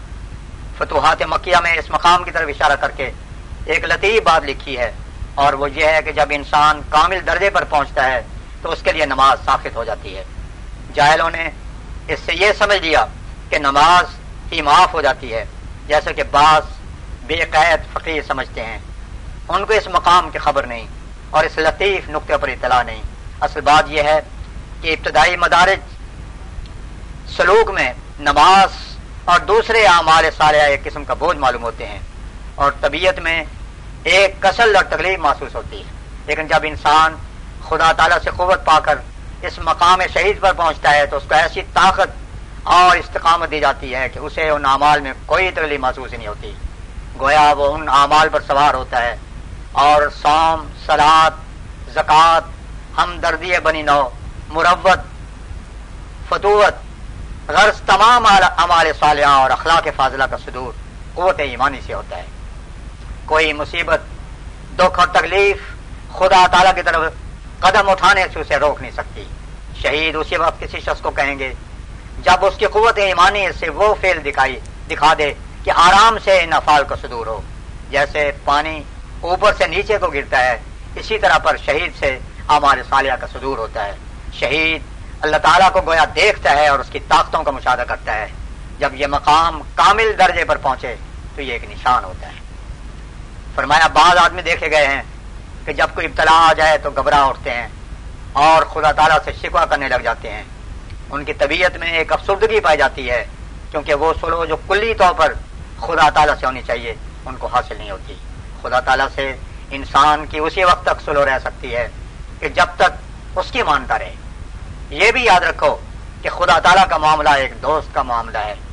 کبھی ایک دوست دوسرے کی مان لیتا ہے اور دوسرے وقت اس کو اس دوست کی ماننی پڑتی ہے۔ اور یہ تسلیم خوشی اور انشراء صدر سے ہونی چاہیے، نہ کہ مجبوراً۔ فرمایا اللہ تعالیٰ، ایک جگہ قرآن شریف میں فرماتا ہے والا نبل ون بے من الخوف والجوع۔ یعنی ہم آزماتے رہیں گے۔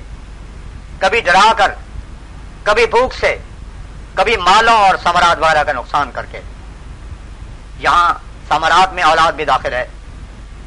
اور یہ بھی کہ بڑی محنت سے کوئی فصل تیار کی اور یکا یک اسے آگ لگ گئی اور تباہ ہو گئی۔ یا دیگر امور کے امور کے لیے محنت اور مشقت کی مگر نتیجے میں ناکامیاب رہ گیا۔ غرض مختلف قسم کے ابتلا اور عوارض انسان پر آتے ہیں اور یہ خدا تعالیٰ کی آزمائش ہے۔ ایسی صورت میں جو لوگ اللہ تعالیٰ کی رضا پر راضی اور اس کی تقدیر کے لیے سر تسلیم خم کرتے ہیں، وہ بڑی شر صدر سے کہتے ہیں، انا و انا راجعون۔ کسی قسم کا شکوہ اور شکایت یہ لوگ نہیں کرتے۔ ایسے لوگوں کی نسبت اللہ تعالیٰ فرماتا ہے یعنی یہی وہ لوگ ہیں جن کی حصے میں اللہ تعالیٰ کی خاص رحمت آتی ہے۔ اللہ تعالیٰ انہی لوگوں کو مشکلات میں راہ دکھلا دیتا ہے۔ یاد رکھو کہ اللہ تعالیٰ بڑا ہی کریم و رحیم اور با مروت ہے۔ جب کوئی شخص اس کی رضا کو مقدم کر لیتا ہے اور اس کی مرضی پر راضی ہو جاتا ہے، تو وہ اس کو اس کا بدلا دیے بغیر نہیں چھوڑتا۔ غرض یہ تو وہ مقام اور مرحلہ ہے جہاں وہ اپنی بات منوانی چاہتا ہے۔ دوسرا مقام اور مرحلہ وہ ہے جو اس نے ادعونی استجیب لکم میں فرمایا ہے۔ یہاں وہ بندے کی بات ماننے کا وعدہ فرماتا ہے۔ بس شہید اس پہلے مقام پر کھڑا ہوتا ہے۔ یعنی ان شرائع صدر کے ساتھ خدا تعالی کی بات مانتا ہے۔ وہ دوست کے انعام کو برنگ انعام مشاہدہ کرتا ہے۔ فرمایا، چوتھا درجہ صالحین کا ہے۔ یہ بھی جب کمال کے درجے پر ہو تو ایک نشان اور موجودہ ہوتا ہے۔ کامل صلاح یہ ہے کہ کسی قسم کا بھی کوئی فساد باقی نہ رہے۔ بدن سالے میں کسی قسم کا کوئی خراب اور زہریلا مادہ نہیں ہوتا، بلکہ جب صاف اور معید صحت مواد اس میں ہو تو اس وقت سالے کہلاتا ہے۔ جب تک سالے مادہ نہیں، تب تک اس کے لوازم بھی سالے نہیں ہوتے۔ یہاں تک کہ مٹھاس بھی اسے کڑوی معلوم ہوتی ہے۔ اسی طرح پر جب تک انسان سالے نہیں بنتا اور ہر قسم کی بدیوں سے نہیں بچتا اور خراب مادے نہیں نکلتے، اس وقت تک عبادات کڑوی معلوم ہوتی ہے۔ نماز پڑھتا ہے، لیکن اسے کوئی لذت اور سرور نہیں آتا۔ وہ ٹکرے مار کر منحوس منہ سے سلام پھیر کر رخصت ہوتا ہے۔ لیکن عبادات میں مزہ اسی وقت آتا ہے جب گندے مواد اندر سے نکل جاتے ہیں۔ پھر انس اور ذوق و شوق پیدا ہوتا ہے۔ اصلاح انسانی اسی درجے سے شروع ہوتی ہے۔ دس دسمبر اٹھارہ سو ننانوے، بروز اتوار، نو بجے صبح قادیان مفتی محمد صادق صاحب، جو لاہور سے تین سال کے اندر طلب نشان والی پیشگوئی کی اشتہار کا انگریزی ترجمہ کرا کر ہمراہ لائے تھے۔ شہر پر جانے سے پہلے حضرت اقدس نے انہیں مخاطب کرتے ہوئے فرمایا، آپ نے اس کام میں خوب ہمت کی۔ کہ فرمایا، اس میں اللہ تعالیٰ کی حکمت ہے کہ ہم نے انگریزی نہیں پڑھی، وہ آپ لوگوں کو ثواب میں شامل کرنا چاہتا ہے۔ اگر ہم انگریزی پڑھے ہوئے ہوتے تو اردو کی طرح اس کے بھی دو چار صفحے ہم روز لکھ دیا کرتے۔ مگر خدا نے چاہا کہ جیسے آپ ہیں اور مولوی محمد علی صاحب ہیں، آپ لوگوں کو بھی ثواب کیا جائے۔ اس پر مفتی محمد صادق صاحب نے عرض کی کہ یہ ہمت اور ثواب تو مولوی محمد علی صاحب ہی کا حصہ ہے۔ حضرت مسیح معود علیہ السلام نے فرمایا، عالمگیر کے زمانے میں مسجد شاہی کو آگ لگ گئی تو لوگ دوڑے دوڑے بادشاہ سلامت کے پاس پہنچے اور عرض کی کہ مسجد کو آگ لگ گئی۔ اس خبر کو سن کر فوراً سجدے میں گرا اور شکر کیا۔ ہاشیا نشینوں نے تعجب سے پوچھا کہ حضور حضور سلامت یہ کون سا وقت شکر گزاری کا ہے؟ کہ خانہ خدا کو آگ لگ گئی اور مسلمانوں کے دلوں کو سخت صدمہ پہنچا ہے۔ تو بادشاہ نے کہا کہ میں مدت سے سوچتا ہوں اور آئے سرد بھرتا تھا کہ اتنی بڑی عظیم شان مسجد جو بنی ہے، اس عمارت کے ذریعے سے ہزارہ مخلوقات کو فائدہ پہنچتا ہے۔ کاش کوئی ایسی تجویز ہوتی کہ اس کار خیر میں کوئی میرا بھی حصہ ہوتا، لیکن چاروں طرف سے میں اس کو ایسا مکمل اور بے نقص دیکھتا تھا کہ مجھے کچھ سوج نہ سکتا تھا کہ اس میں میرا ثواب کسی طرح ہو جائے۔ سو آج خدا تعالیٰ نے میرے واسطے حصول ثواب کی ایک راہ نکال دی۔ واللہ سمیع علیم۔ پھر لیخ رام کے متعلق حضرت اقدس کے مجلس میں دیر تک باتیں ہوتی رہیں۔ حضور نے فرمایا، اسلام پر حملہ کرنے میں اور مسلمانوں کے بے جا دل دکھانے میں آریوں کے درمیان ایک طرح کی تری مورتی تھی، جس میں سے سب سے بڑھ کر لیخ رام تھا۔ اور اس کے بعد اندرمن اور انک داری تھے۔ فرمایا، دیانند بھی تھا، مگر اس کو ایسا موقع نہیں تھا۔ اور نہ وہ اس طرح سے کتابیں لکھتا تھا۔ ان تینوں نے اور خصوصاً لیکرام نے بڑی بے ادبیاں حضرت رسول کریم صلی اللہ علیہ وسلم کی کی تھی اللہ تعالیٰ کا طریق ہے کہ جس راہ سے کوئی بدی کرے، اسی راہ سے گرفتار کیا جاتا ہے۔ چونکہ لیکرام نے زبان کی چھری کو اسلام اور حضرت صلی اللہ علیہ وسلم کے برخلاف حق سے بڑھ کر چلایا، اس واسطے خدا تعالیٰ نے اس کو چھری سے سزا دی۔ لیکرام کے معاملہ میں غیب کا ہاتھ کام کرتا ہوا صاف طور پر دکھائی دیتا ہے۔ اس شخص یعنی قاتل کا شدھ ہونے کے لیے اس کے پاس آنا، اس کا اس پر بھروسہ کرنا، یہاں تک کہ اپنے گھر میں بلا تکلف اس کو لے جانا، شام کے وقت دیگر ملاقاتیوں کا چلا جانا اور اس کا اکیلا رہ جانا۔ این عید کے دوسرے دن اس کا اس کام کے لیے عازم ہونا لیک رام کا لکھتے لکھتے کھڑے ہو کر انگڑائی لینا اور اپنے پیٹ کو سامنے نکالنا اور چھری کا وار کاری پڑنا مرتے دم تک اس کی زبان کو خدا کا ایسا بند کرنا کے باوجود ہوش کے اور اس علم کے کہ ہم نے اس کے برخلاف پیش گوئی کی ہوئی ہے ایک سیکنڈ کے واسطے۔ اس شبے کا اظہار بھی نہ کرنا کہ مجھے مرزا صاحب پر شک ہے۔ پھر آج تک اس کے قاتل کا پتہ نہ چلنا۔ یہ سب خدا تعالیٰ کے فیل ہیں۔ جو ہیبت ناک طور پر اس کی قدرت اور طاقت کو جلوہ دکھا رہے ہیں۔ کہ فرمایا لیک رام بڑا ہی زبان دراز تھا۔ اس کے بعد کوئی ایسا شخص پیدا نہیں ہوا، کیونکہ ازا حلا کا کسرا فلا کسرا بادہ اب اللہ تعالیٰ زمین کے، زمین کو ایسے لوگوں سے پاک رکھے گا۔ فرمایا، خدا تعالی نے قرآن شریف کو جو معجزہ عطا فرمایا ہے، وہ اعلیٰ درجے کی اخلاقی تعلیم اور اصول تمدن اور اس کی فساحت و بلاغت کا ہے۔ جس کا مقابلہ کوئی انسان ہرگز نہیں کر سکتا۔ اور ایسا ہی معجزہ غیب کی خبروں اور پیشگوئیوں کا ہے۔ اس زمانے کا کوئی شعبہ بازی کا استاد ایسا کرنے کا ہرگز دعویٰ نہیں کرتا۔ اور اسی طرح اللہ تعالیٰ نے ہمارے نشانات کو ایک صاف تمیز عطا فرمائی ہے تاکہ کسی شخص کو ہیلا حجت بازی کا نہ رہے اور اس طرح خدا تعالیٰ نے اپنے نشانات کھول کھول کر دکھائے ہیں جن میں کوئی شک و شبہ اپنا دخل پیدا نہیں کر سکتا۔ فرمایا، ہماری سب پیش گوئیاں اقتداری پیش گوئیاں ہیں اور یہ اس بات کا نشان ہے کہ وہ اللہ تعالی کی طرف سے ہوتی ہے فرمایا لوگوں کی فساحت اور بلاغت الفاظ کے ماتحت ہوتی ہے اور اس میں سوائے کافیہ بندی کے اور کچھ نہیں ہوتا۔ جیسا کہ ایک عرب نے لکھا ہے کہ سافر تو الا روم، وانا الا جاملن ماتو میں میں روم کو روانہ ہوا اور میں ایسے اونٹ پر سوار ہوا جس کا پیشاب بند تھا۔ یہ الفاظ صرف قافیہ بندی کے واسطے رہ گئے ہیں۔ مگر یہ قرآن شریف کا اعجاز ہے کہ اس میں سارے الفاظ ایسے موتی کی طرح پروئے گئے ہیں اور اپنے اپنے مقام پہ رکھے گئے ہیں کہ کوئی ایک جگہ سے اٹھا کر دوسری جگہ نہیں رکھا جا سکتا اور کسی کو دوسرے لفظ سے بدلا نہیں جا سکتا۔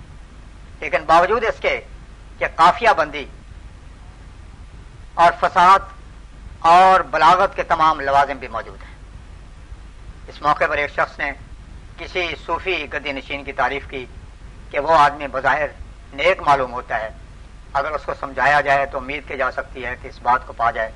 اور عرض کی کہ میرے اس کے ساتھ ایک ایسا تعلق ہے کہ اگر حضور مجھے ایک خط ان کے نام لکھ دیں تو میں لے جاؤں گا، اور امید ہے کہ ان کو فائدہ ہو۔ اس پر حضرت مسیح معود یہاں ٹھہرے۔ میں انتظار کرتا ہوں کہ اللہ تعالیٰ خود بخود استقامت کے ساتھ کوئی بات دل میں ڈال دے تو میں آپ کو لکھ دوں۔ پھر فرمایا، جب تک ان لوگوں کو استقامت اس نیت کے ساتھ چند دن کی صحبت نہ حاصل ہو جائے، تب تک مشکل ہے۔ چاہیے کہ نیکی کے واسطے دل جوش مارے اور خدا کی رضا کے حصول کے لیے دل ترساں ہو۔ اس شخص نے حضور کی خدمت میں پھر عرض کی کہ ان لوگوں کو اکثر یہ حجاب بھی ہوتا ہے کہ شاید کسی کو معلوم ہو جائے تو لوگ ہمارے پیچھے پڑ جائیں۔ اس پر حضرت اقدس نے فرمایا اس کا سبب یہ ہے کہ ایسے لوگ لا الہ الا اللہ کے قائل نہیں ہوتے اور سچے دل سے اس کلمے کو زبان سے نکالنے والے نہیں ہوتے۔ فرمایا، جب زید و بکر کا خوف درمیان میں ہے، تب تک لا الہ الا اللہ کا نقش دل میں نہیں جم سکتا۔ فرمایا، یہ جو رات دن مسلمانوں کو کلمہ طیبہ کہنے کے واسطے تحریص اور تاکید ہے، اس کی وجہ یہی ہے کہ بغیر اس کے کوئی شجاعت پیدا نہیں ہو سکتی۔